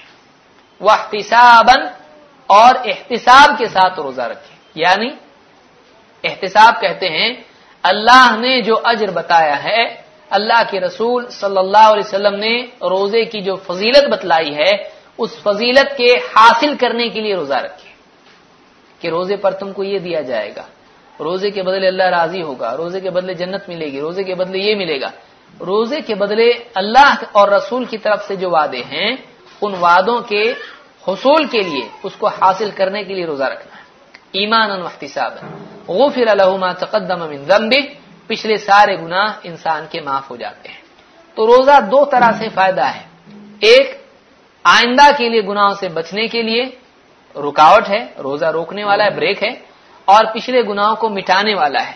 پانی کی طرح جیسے قلم سے لکھی ہوئی چیزیں دھو دی جاتی ہیں، ویسے روزہ انسان کے گناہوں کو دھو دیتا ہے، اس کو پاک صاف کر دیتا ہے۔ اس کا اثر بھی دھوتا ہے اور اس کو امال نامے سے بھی دھو دیتا ہے۔ نمبر پانچ، روزہ جہنم سے نجات کا ذریعہ ہے۔ ظاہر بات ہے کہ اگر گناہوں سے بچنا ممکن روزے سے ہوتا ہے، تو گناہوں سے بچنا انسان کو گناہوں سے بچنا انسان کو جہنم سے جانے میں رکاوٹ ہے۔ جہنم سے بچنے کے لیے گناہوں سے بچنا ہے۔ اللہ کے رسول صلی اللہ علیہ وسلم فرماتے ہیں، ان للہ تعالی عند كل فطر اتقاء من النار وذلك في كل ليله اس کو ابن ماجہ اور امام احمد اور تبرانی نے الکبیر میں اور امام البحقی نے شعب الایمان میں روایت کیا ہے۔ اور شیخ البانی نے سیل جامع صغیر دو ہزار ایک سو ستر پر اس کو حسن کہا ہے۔ ان اللہ تعالی عند کل فطر اتقا من النار ہر افطار کے وقت کچھ بندے اللہ کے ہوتے ہیں جنہیں اللہ تعالی جہنم سے آزادی دے دیتا ہے۔ وذالک فی کل لیلہ اور یہ ہر رات میں ہوتا ہے۔ یعنی جیسے ہی سورج ڈوبتا ہے، اللہ تعالیٰ کئی بندوں کے بارے میں یہ فیصلہ کرتا ہے کہ اس کو میں جہنم میں نہیں ڈالوں گا۔ لیکن کیسے؟ ان دا کل فطرن، افطار کے وقت۔ تو روزہ افطار، روزہ رکھنا اور افطار کرنا، یہ انسان کے لیے روزے کا عمل آگ سے، جہنم سے نجات اور خلاصی کا ذریعہ ہے۔ اور یہ ہر رات ہوتا ہے۔ اس لیے ایک انسان روزوں کا اہتمام کرے، روزے کو چھوڑے نہیں۔ اللہ تعالیٰ بہت ممکن ہے کسی دن اس کو بھی اس کا بھی نام مغفرت والوں میں شامل کر دے، جہنم سے آزاد والوں میں شامل کر دے۔ آپ دیکھیے، جہنم آگ کی جگہ ہے۔ اور کون چاہتا ہے کہ اس آگ کی بھٹی میں جائے جو دنیا کی آگ سے کئی گنا زیادہ بھیانک ہے؟ روزے کا عمل، پیٹ کی بھٹی کو آدمی بجھانے کے لیے آگ کی بھٹی کو، آخرت کی بھٹی کو جلا دیتا ہے۔ تھوڑا صبر نہیں ہوتا ہے اس کو۔ صبر نہیں ہوتا ہے۔ کھا لیتا ہے اور سوچتا ہے کہ جانے دو اگلے سال رکھیں گے۔ تو یہ جو چیز ہے، یہ پیٹ کی بھوک کے لیے، پیٹ کی جہنم کو مٹانے کے لیے، بجھانے کے لیے آدمی آخرت کی جہنم کو گوارا کر لیتا ہے۔ یہ جائز نہیں ہے۔ ہاں بیمار کے لیے الگ مسئلہ ہے۔ بیمار کے لیے قرآن میں اللہ تعالیٰ نے، بیمار کے لیے قرآن میں اللہ تعالیٰ نے آسانی رکھی ہے، تو بیمار کو چاہیے کہ اس آسانی کو اختیار کرے۔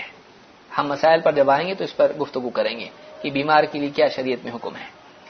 تو یہاں پر اس حدیث سے معلوم ہوا کہ روزانہ رمضان کے مہینے میں ہر افطار کے وقت کچھ لوگوں کے بارے میں فیصلہ ہوتا ہے کہ یہ جہنم سے آزاد ہیں۔ اس لیے روزے کا اہتمام کرنا چاہیے۔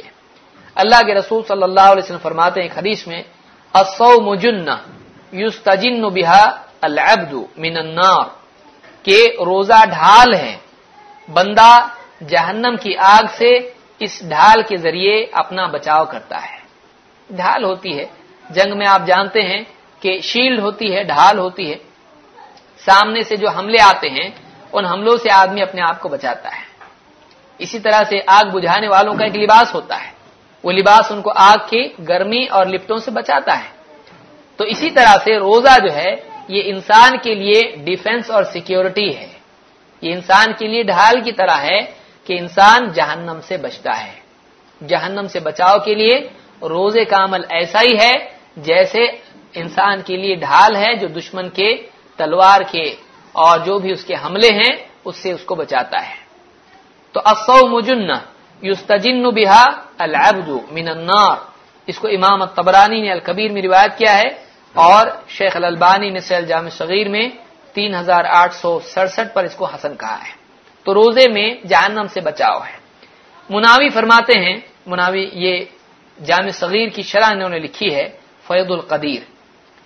مناوی کہتے ہیں، نام یاد رکھیں فید القدیر یہ جامع صغیر جامع صغیر کی شرح ہے۔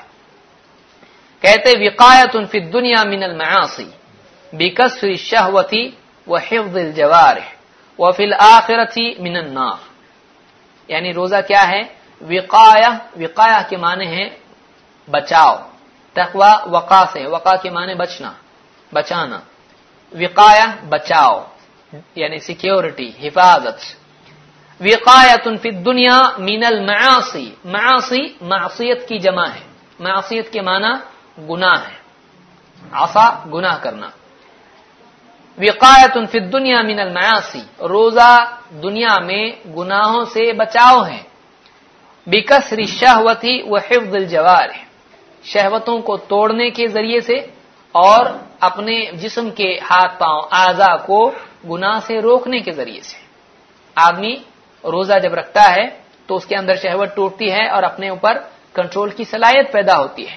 اس اعتبار سے دنیا میں گناہوں سے بچاؤ ہے۔ وہ فی الآخرت من النار۔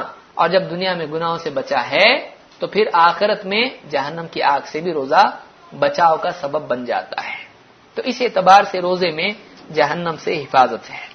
چھٹا فائدہ روزے کا کیا ہے؟ جنت میں داخلے کا روزہ ذریعہ ہے۔ نہ صرف جنت میں داخلہ، بلکہ جنت میں عزت کے ساتھ، احترام کے ساتھ داخلہ روزے کے ذریعے سے انسان کے لیے ممکن ہوتا ہے۔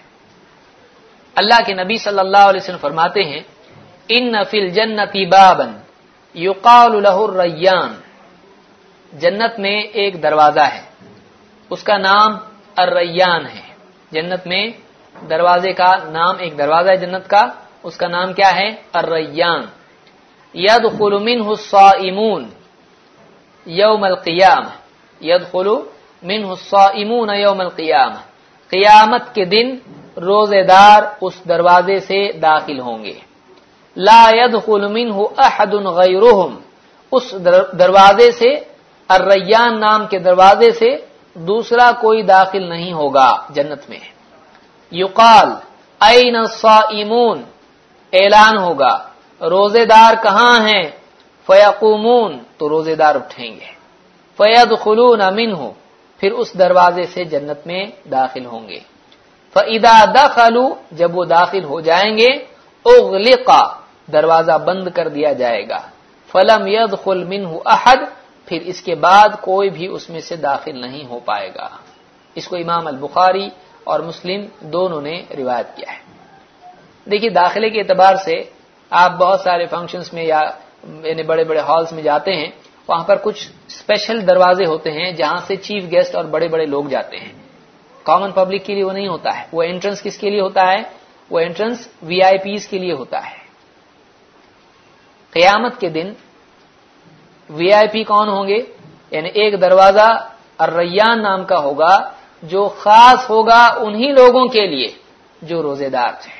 سارے روزے دار یعنی کون سے روزے دار جو دنیا میں روزوں کا خاص اہتمام کرتے تھے. فرض روزے بھی رکھتے تھے اور نفل روزے بھی رکھتے تھے. اور جو لوگ روزے دار کو کمال درجے میں واقعی وہ روزے دار تھے. وہ بھوک ہڑتال والے نہیں تھے.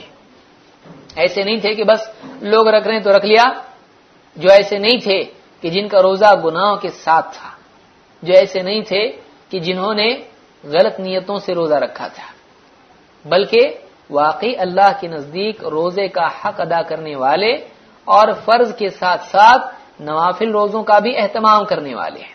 ایسے لوگوں کے لیے الریان نام کا دروازہ ہوگا۔ اس میں سے وہ لوگ داخل ہوں گے۔ اور دوسرا، کوئی اس دروازے سے داخل نہیں ہوگا۔ اور جب سب لوگ چلے جائیں گے، روزے دار اس میں سے چلے جائیں گے جنت میں، یہ وی آئی پیز یہ خاص اور بڑے لوگ تو پھر اس دروازے کو بند کر دیا جائے گا۔ یہ فضیلت ہے روزے کی، کہ روزے داروں کے لیے اللہ نے جنت میں خاص دروازہ بنا کے رکھا ہے۔ کہ یہ دروازہ روزے داروں کے لیے ہے۔ اس کا نام کیا ہے؟ الریان۔ اس کا نام الریان ہے۔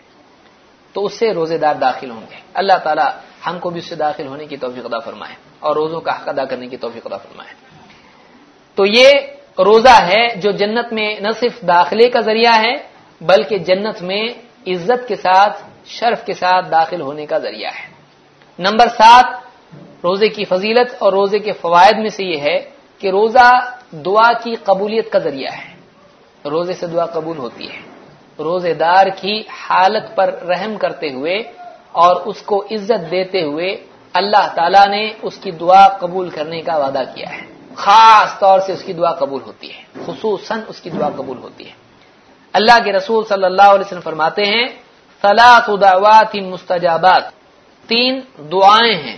دعوات دعائیں مستجابات، مستجاب جس کو قبول کیا جائے۔ سلاط دعوات مستجابات۔ تین دعائیں قبول ہی ہوتی ہیں، ضرور قبول ہوتی ہیں۔ تین دعائیں کیا ہیں؟ دعوت الصائم و دعوت المظلوم و دعوت المسافر۔ دعوت دعا کے لیے بھی عربی میں استعمال ہوتا ہے. دعوت الصائم. یہ نہ سمجھے روزے دار کو دعوت دینا یا روزے دار کا دوسروں کو دعوت دینا. نہیں. دعوت الصائم روزے دار کی دعا. تو دعوت دعا کے معنی میں عربی میں آتا ہے. روزے دار کی دعا قبول ہوتی ہے. وہ دعوت المظلوم. اور مظلوم کی دعا. مظلوم جس پر ظلم کیا جائے، پھر وہ گڑ گڑائے اللہ کے آگے اللہ اس کی دعا کو قبول کرتا ہے۔ اسی لیے کسی پر ظلم کرنے سے بچنا چاہیے کہ اگر وہ دعا کر دے گا، یہ برباد ہو جائے گا۔ دعوت المظلوم وہ دعوت المسافر اور مسافر کی دعا کہ سفر کی حالت انسان کی تکلیف اور مشقت کی حالت ہوتی ہے، اجنبیت کی حالت ہوتی ہے، تو سفر میں بھی اللہ تعالیٰ نے دعا کی قبولیت کا بندے کے لیے وعدہ کیا ہے کہ مسافر کی دعا بھی قبول ہوتی ہے۔ سفر میں دعا دعا کرنا چاہیے۔ تو تین دعائیں ہیں جن میں پہلا آپ نے کیا ذکر کیا؟ دعوت الصائم. روزے دار کی دعا بھی اللہ تعالیٰ قبول فرماتا ہے۔ تو روزے کی حالت میں اللہ تعالیٰ سے خوب دعا کرنا چاہیے جیسے بھی موقع ملے۔ لیکن عام طور سے لوگ یوں کرتے ہیں، افطار کے وقت خاص طور سے سامنے کھانا لے کے بیٹھتے ہیں اور دعا کرتے ہیں۔ تو اگر چاہے اس وقت دعا کرنا منع نہیں ہے، لیکن اسی کی عادت ڈال لینا منع ہے کہ ایک انسان ہمیشہ افطار ہی کے وقت خاص طور سے دعا کرے اور دن میں دعا نہ کرے۔ یہ سمجھے کہ افطار کے وقت دعا قبول ہوتی ہے۔ تو ایسا نہیں ہے۔ ایسا نہیں ہے۔ ایسی کوئی صحیح روایت نہیں ہے کہ افطار کے وقت دعا قبول ہوتی ہے۔ ہاں پورے روزے کی حالت میں دعا قبول ہوتی ہے۔ تو آدمی دن میں بھی کرے اور افطار کے وقت بھی کرے تو کوئی منع نہیں ہے۔ ہاں اس وقت میں اجتماعی دعا بھی نہیں کرنا چاہیے، اس لیے کہ یہ بدعت ہے۔ اللہ کے نبی صلی اللہ علیہ وسلم افطار کے وقت صحابہ کو لے کے اجتماعی دعا نہیں کرتے تھے۔ تو انفرادی آدمی اپنی دعا کر سکتا ہے، اس میں ہاتھ اٹھا سکتا ہے۔ ہاتھ اٹھا کے بھی دعا کر سکتا ہے، کوئی حرج نہیں ہے۔ لیکن اس کی عادت نہیں بنانا چاہیے۔ ثلاث دعوات مستجابات، تین دعائیں ہیں جو ضرور قبول ہوتی ہیں۔ ایک روزے دار کی دعا، دوسرے، مظلوم کی دعا، اور تیسرے، مسافر کی دعا۔ اس کو امام البحقی نے شعب الایمان میں روایت کیا ہے، اور العقیلی نے اپنی کتاب عبدالفا میں اس کو روایت کیا ہے۔ عقیلی ہیں، جن کی کتاب ہے عبدالفا یہ ضعیف راویوں کے بارے میں کتاب ہے۔ اور شعب الایمان امام البحقی کی کتاب ہے۔ ان کی اور ایک کتاب ہے سنن البحقی القبرا اسی طرح سے اور ایک کتاب ہے سنن البحقی الصغرا۔ اسی طرح سے اور بھی ان کی کئی کتابیں ہیں۔ معرفت السنن والآثار، یہ بھی ان کی ایک مشہور کتاب ہے۔ ان چیزوں کو یاد رکھا کیجیے یہ امتحان میں بھی آ سکتا ہے۔ کیونکہ پچھلے امتحان میں آپ لوگوں کو تجربہ ہو چکا ہوگا۔ اور بہت سارے لوگوں کو لگا ہوگا کہ اس سے پہلے کا امتحان تو بہت آسان تھا، اس لیے نہیں آنے والے بھی آ گئے۔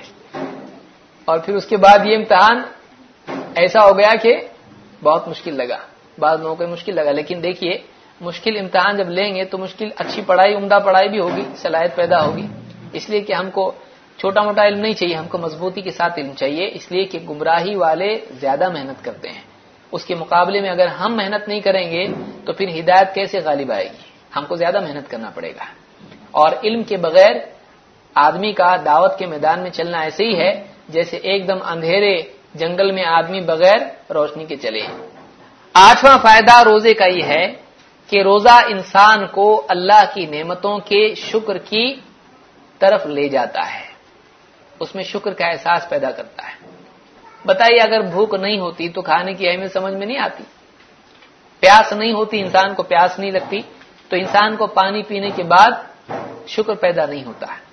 روزے میں ایک غریب اور ایک امیر سب کے سب بھوک پیاس سے گزرتے ہیں اور اس کے بعد کھانے کو ملتا ہے، پینے کو ملتا ہے۔ تو اس سے اللہ کا شکر پیدا ہوتا ہے کہ دل میں احساس پیدا ہوتا ہے کہ اگر اللہ تعالی بھوک بناتا اور کھانا اور پینا نہیں، کھانے اور پینے کی چیزیں نہیں پیدا کرتا، اتنی ساری چیزیں جو نہ صرف انسان کے لیے قوت اور غذا ہیں، بلکہ اس کے لیے لذت بھی ہیں۔ اگر اللہ تعالیٰ یہ چیزیں نہیں پیدا کرتا، پانی نہیں بناتا اللہ تعالیٰ۔ آپ سوچئے، اللہ نے پانی بنایا، کتنا بڑا احسان ہے اللہ کا۔ اگر پانی نہیں ہوتا تو انسان کیا کرتا؟ یعنی آدمی کی پیاس کا کیا ذریعہ بجھانے کا؟ اگر پانی دنیا میں نہیں ہوتا تو آپ یعنی ہاتھ پاؤں دھونا اور کپڑے دھونا اور صفائی وغیرہ وہ چھوڑ دیجیے۔ پیاس آدمی کیسے مٹاتا اپنی کیا پیتا انسان؟ اگر پانی نہیں ہوتا تو کیا ہوتا؟ کتنا بڑا احسان اللہ کا ہے کہ اللہ نے پانی بنایا۔ کیونکہ اگر پانی نہیں ہوتا تو زمین سے اگتا کیا؟ آپ سوچے نہیں کہ ہم، ٹھیک ہے، ہم ناریل کا پانی پی لیتے۔ اگر بارش کا نہیں، اب بارش کا نہیں ہوتا تو آپ بتائیے، پانی نہیں ہوتا تو پھر پھل کیسے اگتے؟ پھر پودے کیسے اگتے؟ تو اللہ تعالیٰ نے پانی کتنی قیمتی چیز بنائی۔ آدمی ایک گونٹ پی لیتا ہے، زندگی بھر پانی پیتا ہے، لیکن کبھی پانی پینے کے بعد الحمد نہیں بولتا ہے۔ کتنی شرم کی بات ہے۔ چھوٹی سی چھوٹی چیز پر لوگوں کو تھینک یو بولتا ہے۔ بہت بہت شکریہ کہتا ہے۔ آپ کا احسان زندگی بھر نہیں بھولوں گا کہتا ہے۔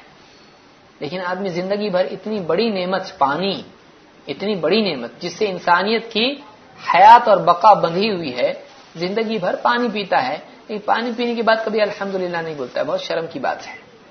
روزہ انسان کے اندر نعمتوں کی قدر پیدا کرتا ہے۔ کیونکہ نعمتوں کی قدر کرنا بھی انسان پر واجب ہے، لازم ہے۔ اگر آدمی ناشکری کرے گا، اللہ کے ہاں پکڑا جائے گا۔ اور شیطان نے کیا کہا تھا؟ ولا تجد اکثرهم شاکرین ابن آدم کے بارے میں، آدم کی اولاد کے بارے میں شیطان نے کہا تھا، اے اللہ یہ جو بندہ ہے نا جس سے سجدہ میں اس کو کرا رہا ہے تو، ولا تجد اکثرهم شاکرین اس کی اولاد میں تو اکثریت کو نہ شکرا پائے گا۔ شکر ان میں نہیں ہوگا، شکر نہیں کریں گے تیرا۔ کھائیں گے، پیئیں گے، موج بنائیں گے، تیرا شکر نہیں کریں گے۔ تو اس کو بھلا کے زندگی گزاریں گے۔ ولا تجد اکثرهم شاکرین تو ان میں سے اکثریت کو نہ شکرا پائے گا۔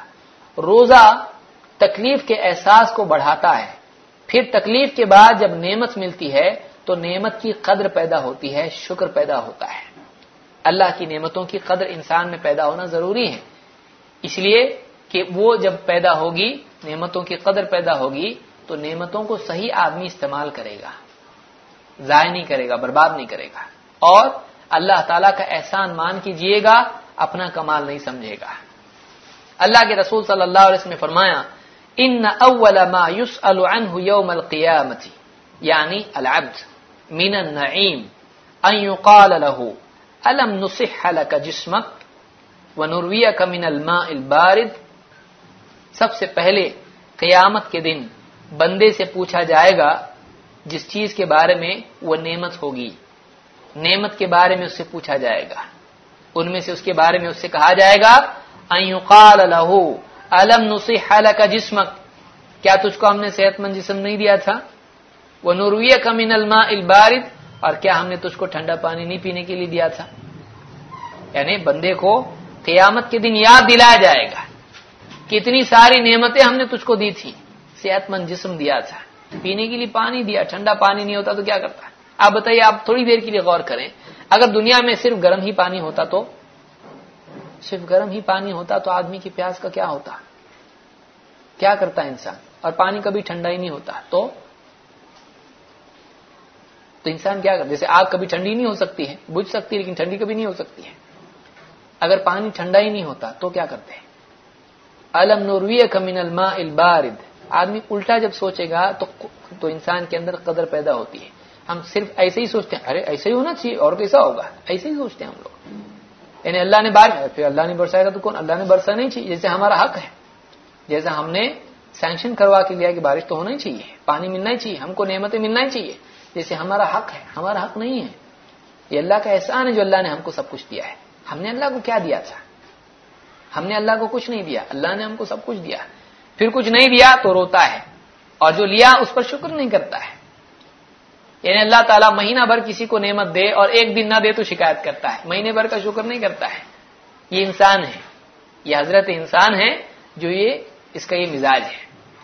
کہ جب اس کو ملتا ہے، اللہ کو بھول جاتا ہے، نعمت میں مگن ہو جاتا ہے۔ نہیں ملتا ہے تو اللہ تعالیٰ کی شکایت کرتا ہے۔ یہ انسان کی زندگی کی کہانی ہے۔ نعمت ملتے اللہ کو بھول جاؤ، اور نعمت اگر نہیں ملے تو اللہ کو یاد کرو، لیکن شکایت کے ساتھ۔ بتائیے، کیا زندگی ہے؟ یہ کوئی زندگی ہے؟ ان اول ما يسأل عنه يوم القيامه يعني یعنی العبد من النعيم بندے سے قیامت کے دن نعمتوں کے بارے میں پوچھا جائے گا، اس سے کہا جائے گا سب سے پہلے پوچھا جائے گا، کہا جائے گا، کیا تجھ کو ہم نے صحت مند جسم نہیں دیا تھا؟ کیا تجھ کو ہم نے صحت مند جسم نہیں دیا تھا؟ کیا تجھ کو ہم نے ٹھنڈا پانی نہیں پلایا تھا؟ یہ بھی تو نعمت ہے۔ تو نے کیا کیا اس کا؟ ثم لا تسألن يومئذ عن النعيم پھر اس دن، قیامت کے دن نعمتوں کے بارے میں پوچھ ہونے والی ہے۔ انسان سے نعمتوں کے بارے میں پوچھ ہوگی کہ تو نے ان نعمتوں کا کیا حق ادا کیا؟ اللہ کی فرما برداری میں یا اللہ کی نافرمانی میں۔ اس حدیث کو امام ترمیدی اور حاکم نے روایت کیا ہے اور سید الجام صغیر میں دو ہزار بائیس پر شیخ البانی نے اس کو صحیح کہا ہے۔ ابن عمر رضی اللہ تعالی فرماتے ہیں كان رسول الله صلى الله عليه وسلم اذا افطر قال، ذهب الظمأ وابتلت العروق وثبت الاجر ان شاء الله اللہ کے رسول صلی اللہ علیہ وسلم جب افطار کرتے تو آپ یوں کہتے ذهب الظمأ، پیاس چلی گئی، وابتلت العروق، اور رگیں تر ہو گئیں وہ سبت الجر انشاء اللہ اور اجر ثابت ہو گیا انشاء اللہ پیاس چلی گئی، پانی پی لیا، پیاس چلی گئی۔ پیاس اگر نہیں جاتی تو اللہ نے نعمت دی کہ پانی کے ذریعے سے پیاس جاتی ہے۔ آپ سوچیں کتنی عجیب بات ہے، پیاس کا جانا کتنی کیا ہوتی کیا ہے پیاس؟ پیاس کیا ہوتی ہے؟ ایک آدمی کو آپ دیکھیے، پیاس ہے، مثال، پیاس لگی۔ اس کو اگر پیٹ کھول کے اس میں پانی ڈالا جائے، پیاس بجھے گی؟ نہیں بجھے گی۔ اس کو اگر مشین کے ذریعے سے، انجیکشن کے ذریعے سے پیٹ میں پانی ڈالا جائے، پیاس نہیں بجھے گی۔ پیٹ بھر جائے گا، پیاس نہیں بجھے گی۔ وہ کیا ہے؟ ہوتا کیا ہے؟ اللہ تعالیٰ نے جسم کو ایسا بنایا ہے کہ آدمی جب پانی پیتا ہے تو پیاس بجھتی ہے، یہ کیا نعمت نہیں اللہ کی طرف سے؟ اگر آدمی پانی پیتا پیتا پیتا اور پیاس نہیں بجھتی تو پیٹ پھول جاتا، مر جاتا۔ لیکن پیاس نہیں بجھتی۔ پیاس نہ بجھے تو کیا ہوگا؟ انسان پاگل ہو جائے گا۔ پانی پی کے پیاس کا بجھنا کتنی بڑی نعمت ہے۔ انسان پاگل ہو جائے گا، اس کی پیاس ہی نہیں جا رہی ہے۔ پیاس ہی نہیں جا رہی اس کی۔ پاگل ہو جائے گا انسان۔ اتنی بڑی نعمت اللہ کی ہے۔ آپ صلی اللہ علیہ وسلم جب روزہ رکھتے اور افطار کرتے اور آپ پانی پیتے، آپ کو احساس ہوتا کہ کتنی بڑی بات ہے کہ دیکھو پیاس چلی گئی۔ اگر پیاس ہمیشہ رہتی تو کیا ہوتا؟ انسان کا کیا حال ہوتا؟ العروق اور رگیں تر ہو گئی ہیں رگوں کا تر ہونا یہ اللہ کی بڑی نعمت ہے کہ ایک انسان اس کی رگیں سوکھ جاتی ہیں یعنی آدمی کا حلق سوکھ جاتا ہے۔ آدمی پانی پیتا ہے، پھر پانی اگر نہیں سامنے ہے لواب اس کو آتا رہتا ہے حلق میں، جس سے اس کا حلق سوکھتا نہیں ہے، گیلا رہتا ہے، کتنی بڑی نعمت ہے اور آٹومیٹک ہوتا ہے، آپ کو بھی غور کرے بیٹھ کے اس کے اوپر کہ ہم، اب میں اتنی دیر سے بات کر رہا ہوں، آدمی بات کرتا ہے، حلق میں برابر لعاب آتا رہتا ہے۔ اور لعاب آدمی کے گفتگو میں رکاوٹ نہیں بنتا ہے۔ اور آدمی کی بات کرنے کے لیے حلق ہی تو ہے، آواز کہاں سے آ رہی ہے؟ آدمی آواز کر رہا ہے، بات کر رہا ہے، زبان چلا رہا ہے۔ اس کے بعد حلق سوکھ جاتا ہے۔ دھوپ میں آدمی چلا، چل رہا ہے، حلق سوکھ جا رہا ہے۔ اس کے بعد اگر حلق تر نہ ہو، آدمی کا گلا گھٹ کے آدمی مر جائے گا۔ آدمی پانی پیتا ہے، اس کی رگیں تر ہو جاتی ہیں۔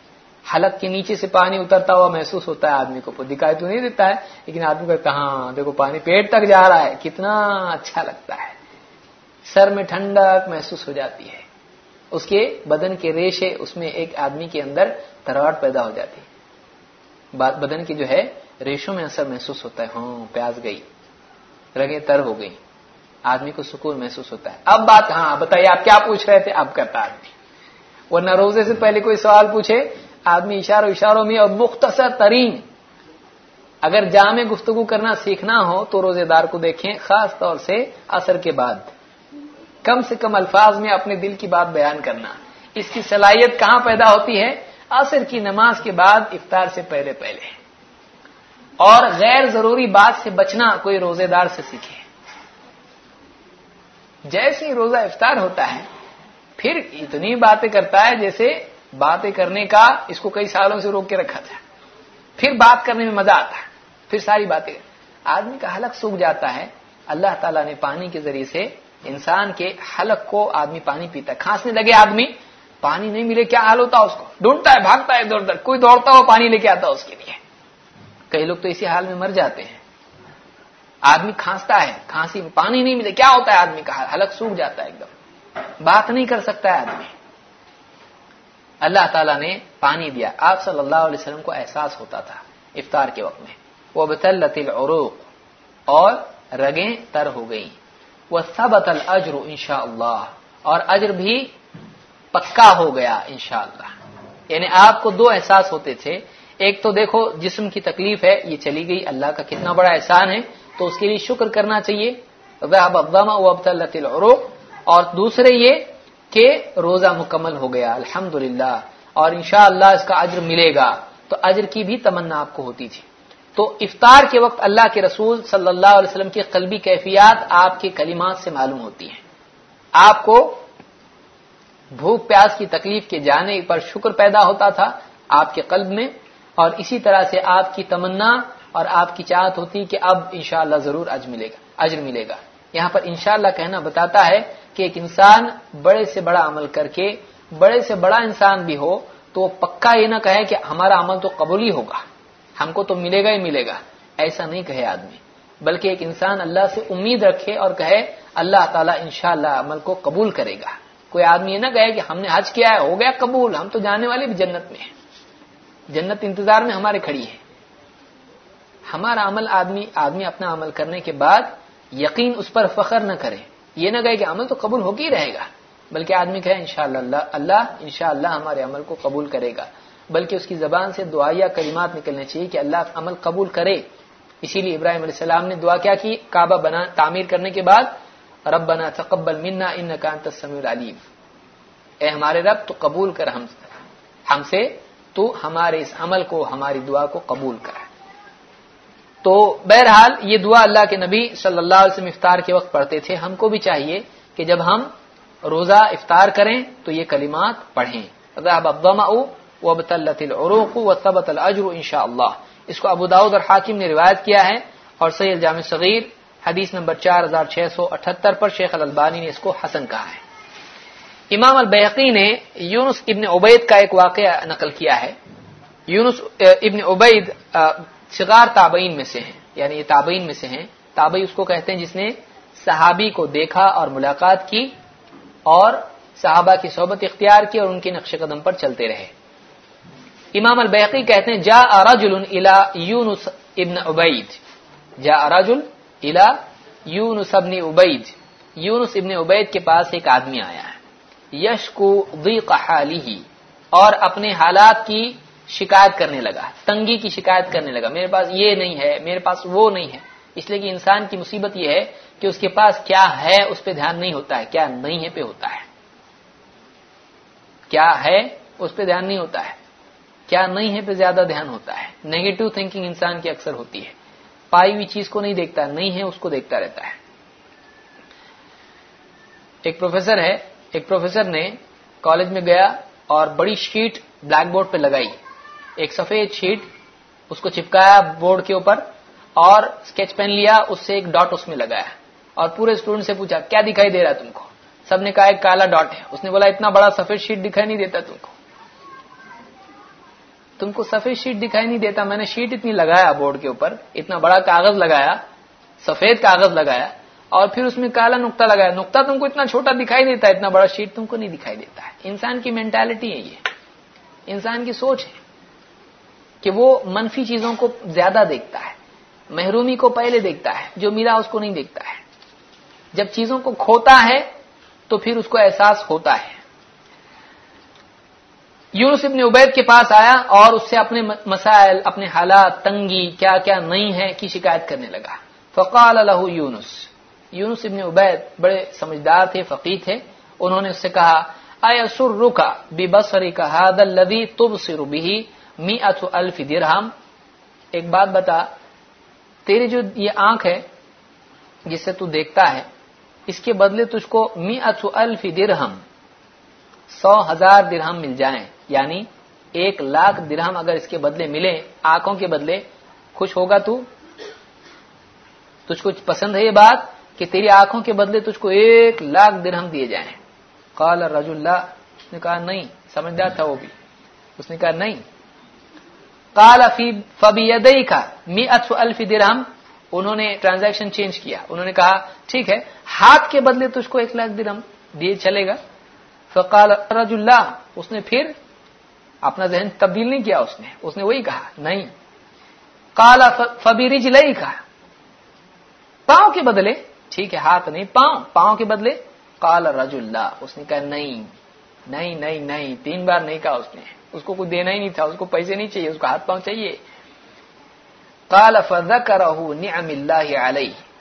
یونس ابن عبید نے ایک کے بعد ایک ایک کے بعد ایک، کئی نعمتیں جو اس پر تھیں، اللہ تعالیٰ کی نعمتیں اس پر تھیں۔ وہ گنواتے چلے گئے۔ اس کے بعد کہا، ارا اندک ما بین میات آلاف وانت تشکل حاجہ تیرے پاس لاکھوں لاکھوں ہزاروں کی نعمتیں ہیں اور تو بولتا یہ نہیں ہے، وہ نہیں ہے، وہ نہیں ہے۔ تو ہی اپنی جو ہے مسائل کی شکایت کرنے بیٹھ گیا۔ اتنا سب کچھ تیرے پاس ہے، اس پر شکر نہیں۔ اور جو نہیں، اس کی شکایت اللہ کی کرتا ہے۔ تو یہ جو ہے یعنی انسان کو جب چیز نہیں ملتی ہے اس کے کھونے کا فکر ہوتا ہے، تب اس کی، تب اس کی اہمیت پیدا ہوتی ہے، تب اس کا احساس ہوتا ہے۔ جیب میں پیسے ہیں، اب وہ پیسے کھو گئے تو احساس ہوتا کہ پیسے ہوتے تو کتنا اچھا ہوتا۔ چوری ہو گئی، احساس ہوتا رہے ہوتا تو کتنا اچھا ہوتا۔ ہے کوئی چیزیں پڑی رہتی ہیں، جب وہ کھو جاتی ہے، احساس ہوتا ہے۔ ہاتھ ہاتھ میں انگلیاں ہیں، کبھی بیٹھ کے دیکھتا نہیں انگلیوں کو غور سے، اور کتنا اچھا اللہ کا ایسا نہیں اللہ نے انگلیاں دی۔ جب انگلی کٹ جاتی ہے ایکسیڈنٹ ہو جاتا ہے، تب سوچتا ہے کہ انگلی کتنی قیمتی تھی، کبھی میں نے دھیان ہی نہیں دیا اس کے اوپر۔ ہاتھ پاؤں کتنی قیمتی تھے، آنکھیں کتنی قیمتی تھی ایک اندھے کو آپ پوچھیے اس نابینا کو پوچھیے اس کی آنکھوں کی کیا تمنا، اس کو کیا چاہیے بولیں گے؟ تو بولے گا، مجھ کو آنکھیں چاہیے۔ اندھا کیا مانگے؟ دو آنکھیں جس کے پاس ہاتھ نہیں، اس کو پوچھیے ہاتھ کی کیا اہمیت ہے؟ ٹرین پکڑنا اس کے لیے کتنا مشکل ہے؟ گاڑی میں سوار ہونا، گاڑی چلانا کتنا اس کے لیے مشکل ہے؟ ایک ہاتھ سے کیا کرے گا دو نہیں ایک بھی ہاتھ ہو تو کیا کرے گا؟ جس کے پاس پاؤں نہیں ہے اس سے پوچھیے کہ یعنی بارش میں چلنا کس کو بولتے ہیں؟ بارش کے پانی میں بچ بچا کے چلنا، جس کے پاس پاؤں ہی نہیں ہے، کیا کرے گا پیشاب پاکنے کی حاجت اس کی کیسے پوری کرے گا؟ بتائیے۔ اتنی بڑی نعمتیں انسان کے پاس ہیں۔ آدمی کو احساس نہیں ہوتا۔ روزے میں انسان کو بھوک پیاس سے گزارا جاتا ہے تو سوچتا ہے کہ کھانا پینا کتنی بڑی نعمت ہے اللہ کی، جو اللہ نے دی ہے، نہیں ہوتا تو کیا ہوتا؟ یہ اس کے لیے دروازہ بنتا ہے، یہ اس کے لیے شروعات بنتی ہے، اس کے لیے ایک محرک بنتا ہے۔ اس کی سوچ کو، اس کے فکر کو انیشیٹ کرتا ہے کہ کھانا پینا صرف اتنا ہی نعمت نہیں ہے، پھر اور کتنی نعمتیں اللہ کی میرے اوپر۔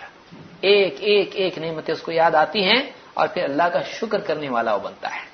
اس واقعے کو امام البحقی نے اپنی کتاب شعب الایمان میں ذکر کیا ہے۔ نو، روزہ انسان کو اپنے باہر جھانکنے اور دیکھنے کی استعداد پیدا کرتا ہے۔ آدمی اپنی دنیا میں مگن رہتا کھاؤ، کماؤ، خوب جماؤ۔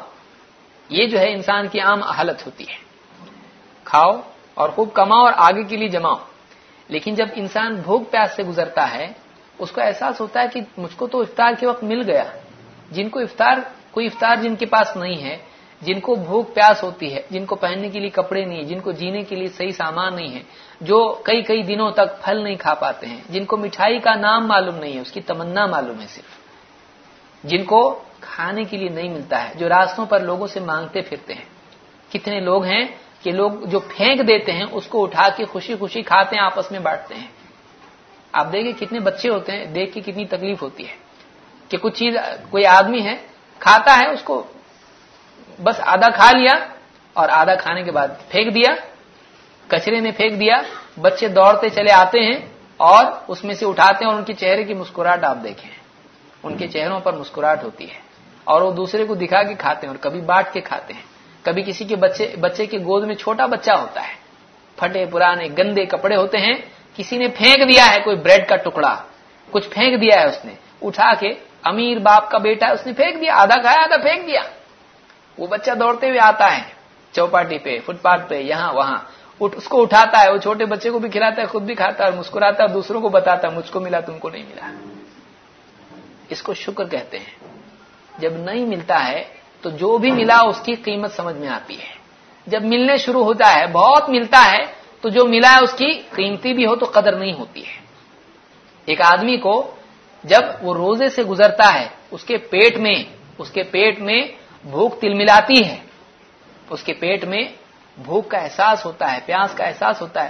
اس کو احساس ہوتا ہے دنیا میں کتنے لوگ ہیں جن کو کھانے کو نہیں ملتا ہوگا۔ کتنے لوگ دنیا میں ہیں جن کو کھانا نہیں ملتا ہوگا۔ جن کی راتیں کروٹوں میں گزرتی ہوں گی۔ ایسے کتنے لوگ ہیں جو تلاش کر کے، کرنے کے باوجود ان کو کھانے نہیں ملتا ہے۔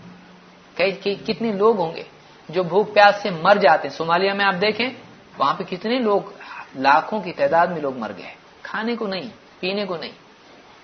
پانی پینا ایک دم مٹی والا پانی جس سے آپ، جس میں آپ ہاتھ ڈالنا پسند نہیں کریں گے، پاؤں ڈالنا پسند نہیں کریں گے، ایسے پانی کو وہ لوگ سنبھال کے، بچا کے اس کو پیتے ہیں۔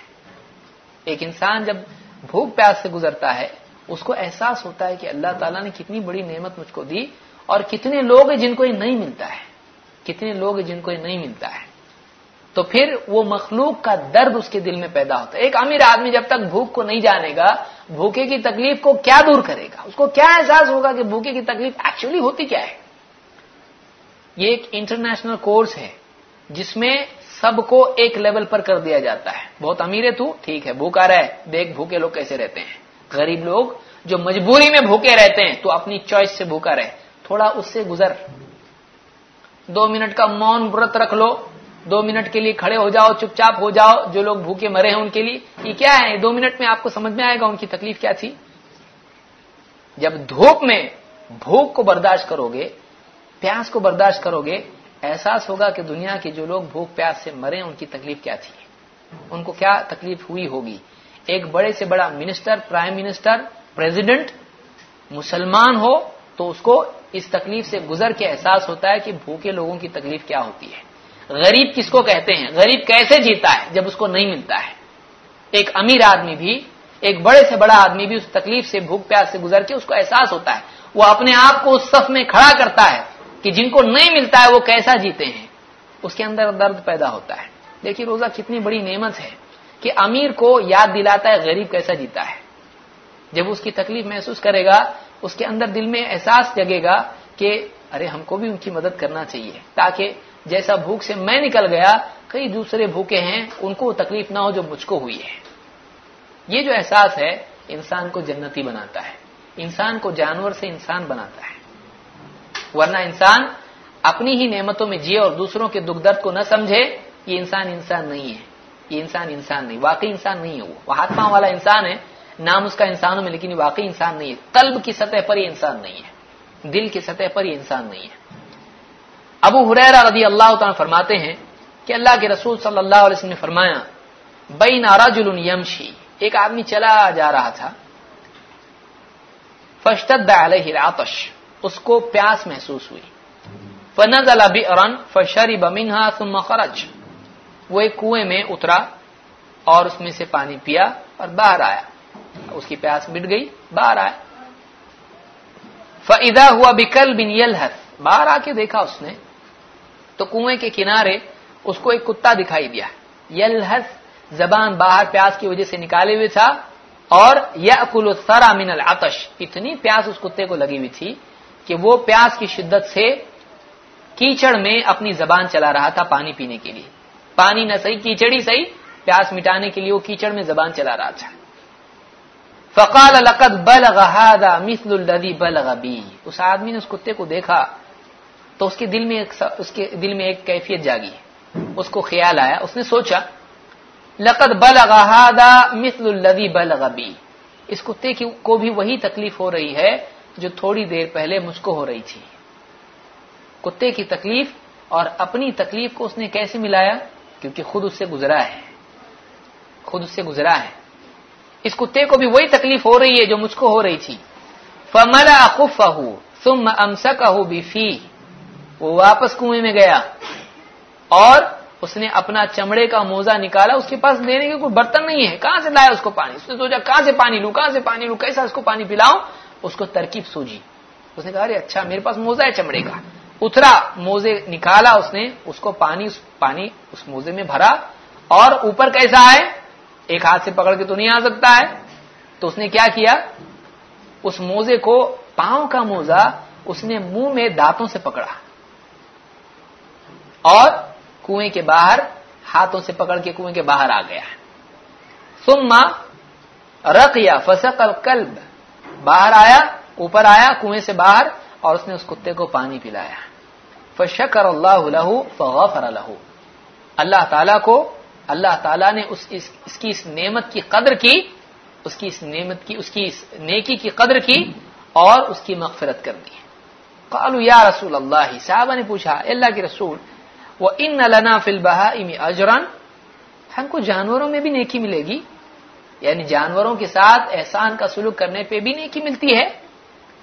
کالا فی کلی کبھی دن رت بتن اجر آپ نے فرمایا ہاں ہر تر جگر رکھنے والے میں نیکی ہے۔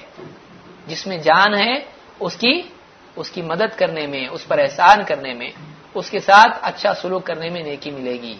ہر زندہ مخلوق سے تم کو نیکی کرنے میں تم کو اللہ کی طرف سے اجر ملے گا۔ آپ دیکھیے اس حدیث میں، اس کو بخاری، مسلم دونوں نے روایت اس حدیث میں اس آدمی کا حال آپ دیکھیں، اس کو کیا احساس ہوا؟ اس کو مخلوق پر احسان کرنے پر کس چیز نے ابھارا؟ وہ خود پیاسا تھا اور پیاس کے بعد اس کو پانی ملا۔ پھر پیاسے کو جب اس نے دیکھا، اس تکلیف سے گزرنے کے بعد تو اس نے سوچا کہ مجھ کو جو تکلیف ہو رہی تھی، اس کو کتنی تکلیف ہو رہی ہوگی۔ تو انسان تو انسان ایک آدمی جانور پر بھی احسان کرنے لگتا ہے جب تکلیف سے گزرتا ہے۔ جانور پر بھی احسان کرنے کی اس میں صلاحیت پیدا ہوتی ہے۔ یہ اسلام ہے۔ روزہ ایسا ہی نہیں کہ بس آپ بھوکے رہ لیے کسی طرح سے نہیں۔ روزہ کانشیسلی ہونا چاہیے۔ روزہ صرف جسم کی سطح پر نہیں ہونا چاہیے۔ روزہ انسان کی سوچ اور غور و فکر کی سطح پر بھی ہونا چاہیے۔ جو انسان اپنی زندگی میں ہونے والے واقعات اور تبدیلیوں سے سبق نہ لے، ایسا انسان روحانی اور فکری سطح پر مردہ ہے۔ اس کو یاد رکھیے، جو انسان اپنی زندگی میں ہونے والے واقعات، اس کے اطراف ہونے والی چیزیں، اس پر وارد ہونے والی کیفیات، اس کے بارے میں کچھ سوچتا نہیں ہے، اس سے کچھ سبق نہیں لیتا ہے، اس میں غور نہیں کرتا ہے۔ ایسا انسان فکر کی سطح پر، سوچ کی سطح پر مرا ہوا آدمی ہے۔ اس کو معلوم ہی نہیں کیا ہو رہا ہے۔ تو روزہ جو ہے صرف جسمانی سطح پر نہیں ہے۔ روزہ انسان کی سوچ سے بھی تعلق رکھنا چاہیے، وہ اپنے روزے سے سبق لے، اپنے روزے سے سبق لے۔ تو روزہ انسان کو تکلیف سے گزار کے، لوگوں کی تکلیف کے احساس کے پیدا کرنے کا بہت اچھا ذریعہ ہے۔ انسان کو احساس ہوتا ہے دوسرے کیسی تکلیف اٹھاتے ہیں۔ دسویں چیز، روزے میں صرف اتنا ہی نہیں کہ آخرت اور اخلاق کی ترقی ہے۔ آخرت کا فائدہ اور اخلاق کی اونچائی اس سے ملتی ہے۔ سیلف کنٹرول ملتا ہے، ڈسپلن ملتا ہے، بس اتنا ہی نہیں ہے۔ بلکہ روزہ انسان کے لیے طبی فوائد بھی رکھتا ہے۔ اس میں باڈی کے بھی فائدے ہیں، صرف روح اور انسان کے قلب کا جو ہے فائدہ اس میں نہیں ہے۔ بلکہ اسی کے ساتھ ساتھ انسان کے لیے طبی، میڈیکل فائدے بھی اس میں ہیں، جسمانی فائدے بھی اس میں ہیں۔ وہ کیا فائدے ہیں؟ نمبر ایک، روزہ انسان کے دل کی دھڑکنوں کو آرام دیتا ہے۔ آدمی کھانا کھاتا ہے، کھانا کھانے سے پیٹ میں خون بنتا ہے، خون اس کے بعد جو ہے دل میں جاتا ہے، پورا فنکشن باڈی کا چلتا رہتا ہے۔ روزہ جو ہے، کھانا پیٹ میں نہیں ہے، تو ہارٹ جو ہے، اس کو ریلیکس ملتا ہے۔ Organise the heart beat and relax it کہ آدمی کے جو ہے، دل کی دھڑکنوں کو روزہ منظم کرتا ہے۔ دل کی دھڑکنوں کو ریلیکسیشن ریلیکس دیتا ہے۔ آرام کرو ذرا۔ یعنی بند نہیں کرتا ہے، بلکہ اس کی دھڑکنوں کو راحت ملتی ہے۔ اسی طرح سے روزہ یعنی دل کے اندر جو یعنی آرٹریز ہوتی ہیں، جو رگیں ہوتی ہیں، ان پر سے پریشر کو کم کرتا ہے۔ اس لیے کہ دل کی یعنی آرٹریز پر پریشر ہو ہارٹ اٹیک کے چانسز ہوتے ہیں، نقصان انسان کو ہو سکتا ہے۔ اسی طرح سے روزے میں انسان کی چربی پگھلتی ہے۔ روزے میں آدمی کے بدن میں کولیسٹرول اور جو بھی ایسیڈک چیزیں ہوتی ہیں، تو اس سے آدمی کے جو ہے، اس کو صفائی ہوتی ہے۔ انسان کا وزن بھی کم ہوتا ہے، آپ جانتے ہیں روزے میں بھوک پیاس میں۔ ڈائٹنگ لوگوں نے جو شروع کیا ہے، تو ڈائٹنگ کیا ہے؟ روزے کی ماڈرن شکل ہے۔ تو روزہ انسان کے جسم سے چربی اور کولیسٹرول اور بہت سارے یعنی ٹاکسنس ہوتے ہیں ایسڈس ہوتے ہیں، ان کو کم کرتا ہے۔ انسان کے پیٹ میں کھاتا رہتا ہے، کھاتا رہتا ہے، انسان پیٹ میں جاتا رہتا ہے۔ تو انسان کی جسم میں کئی ایسیڈک چیزیں پیدا ہوتی ہیں ٹاکسنس پیدا ہوتے ہیں۔ روزے کے ذریعے سے پیٹ جو ہے، اس کی دھلائی ہوتی ہے۔ پیٹ پورا جیسے آپ فریج کو ایک دن کچھ نہیں رکھتے ہیں، اس میں دھو دیتے ہیں، اس کو پورا صاف کر دیتے ہیں، اس کے اندر کی پوری برف خالی کر دیتے ہیں۔ روزہ جو ہے پیٹ کو ایسے خالی کر دیتا ہے۔ ورنہ آدمی کا جو ہے پیٹ ہمیشہ فریج کی طرح بھرا رہتا ہے۔ کبھی اس کو خالی بھی کرنا چاہیے، کبھی اس کی صفائی بھی ہونا چاہیے۔ اسی طرح سے روزہ آدمی کے لیور پر، اس کے جگر پر جو پریشر ہوتا ہے، دباؤ ہوتا ہے، اس کو بھی کم کرتا ہے۔ اسی طرح سے کڈنی میں سٹون جو ہوتا ہے روزے کے ذریعے سے اس کا بھی علاج کیا جاتا ہے۔ کڈنی سٹون کی پاسبلٹیز انسان کی روزے سے کم ہوتی ہیں۔ یہ ساری ڈاکٹرز نے یہ باتیں کہی ہیں۔ اسی طرح سے انسان کا وزن کم ہونے میں بھی روزہ مفید ہے۔ وزن کم ہونا بہت بڑی نعمت ہے۔ وزن کا حد سے زیادہ ہو جانا انسان کے لیے موومنٹ میں تو مصیبت ہوتا ہی ہے، لیکن اسی کے ساتھ ساتھ انسان کے لیے کئی بیماریوں کا ذریعہ بن جاتا ہے۔ تو روزے کے ذریعے سے ویٹ بھی کم ہو سکتا ہے۔ ویٹ کم کرنے کا ذریعہ ہے۔ اسی طرح سے انسان کا جو ڈائجسٹو سسٹم ہے، اس کا جو ہاضمے کا سسٹم ہے، کھانا کھاتے ہم، اگر ہضم نہیں ہوگا تو کیا ہوگا؟ خطرناک چیز ہو جائے گی۔ انسان جو ہے، مر جائے گا۔ پیٹ میں کھانا ہضم ہی نہیں ہوتا ہے۔ تو نہ اس کی صحت بنے گی، نہ انسان کو قوت ملے گی۔ تو ہاضمے کا جو سسٹم انسان کا ہے، اور اسی طرح سے سینٹرل نروس سسٹم جو انسان کا ہے، جو مرکزی اعصابی نظام جس کو کہتے ہیں۔ تو تو روزہ جو ہے، اس کو بھی، روزہ اس کو بھی صحیح کرتا ہے۔ اس کو بھی صحیح کرتا ہے۔ اسی طرح سے جسم میں جو ٹاکسنس ہوتے ہیں، ایسی چیزیں جو جسم کے لیے نقصان دہ ہوتی ہیں، ان کو بھی زہریلے مادے ہوتے ہیں۔ ان کو نکالنے میں روزہ مدد دیتا ہے۔ اسی طرح سے روزے میں یعنی جسم کی امیونٹی بڑھ جاتی ہے۔ یعنی بیماریوں سے لڑنے کی جو طاقت ہوتی ہے، اور اسی طرح سے جو دفاعی نظام انسان کا ہوتا ہے ڈیفنس سسٹم انسان کا ہوتا ہے روزے کے ذریعے سے اس میں قوت آتی ہے، مضبوط ہوتا ہے۔ اسی طرح سے جسم میں چستی پھرتی روزہ پیدا کرتا ہے۔ کھانے پینے سے ایک انسان کے اندر عام طور سے بھر پیٹ آدمی جو ہے، یہ صحیح طور سے ذہنی کام نہیں کر پاتا ہے۔ اس میں سستی غالب ہوتی ہے۔ لیکن روزے کے ذریعے سے نہ صرف یہ کہ مزاج میں چستی آتی ہے، بلکہ جسم کے اندر صفائی کا جو یعنی اس کا نظام ہوتا ہے، روزے کے ذریعے سے انسان کا جسم کا نظام میں چستی پھرتی آتی ہے۔ اسی طرح سے روزہ ایک ذریعہ ہے ایسی یعنی لتوں سے بچنے کے لیے ایڈکشن جس کو آپ کہیں، بیماریاں ایسی، جیسے سگریٹ پینا، یا جیسے اسی طرح سے اور شراب وغیرہ ہے، بیماریاں ہیں دوسری، جو انسان کے لیے ایڈکشنز ہوتے ہیں، روزہ ان سے اپنے آپ کو روکنے کی صلاحیت پیدا کرتا ہے کہ چاہت اس کی ہو رہی ہے، لیکن ہم نہیں کریں گے۔ کیوں؟ اس لیے کہ یہ غلط ہے۔ کیونکہ کھانے کی چاہت پیدا ہو رہی ہے، پانی کی چاہت پیدا ہو رہی ہے روزہ اس کے باوجود اس سے رکنے کی کیپیسٹی انسان میں پیدا کرتا ہے۔ تو اسی طرح سے بہت سارے ایڈکشنز ہوتے ہیں۔ سگریٹ تمباکو، شراب وغیرہ وغیرہ۔ تو روزے کے ذریعے سے انسان میں سیلف کنٹرول اور ول پاور پیدا ہوتا ہے۔ ول پاور اگر نہیں ہے تو دنیا میں کوئی بھی آدمی کمپلیٹ کوئی بھی آدمی، کوئی کام مقصد کمپلیٹ نہیں کر سکتا ہے۔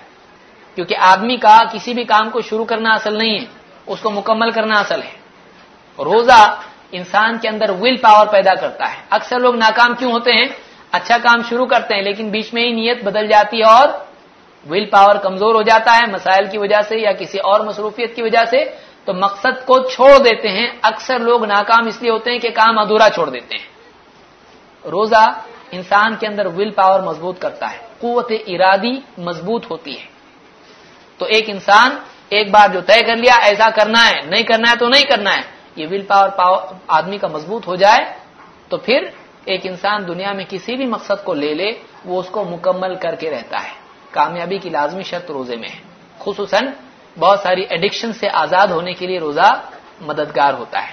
تو یہ کچھ فوائد تھے روزے کے جو دنیاوی اعتبار سے بھی ہیں اور دینی اعتبار سے بھی ہیں، اخلاقی اعتبار سے بھی ہیں اور عبادتی اعتبار سے بھی ہیں، آخرت کے اعتبار سے بھی ہیں، دنیا کے اعتبار سے بھی ہیں۔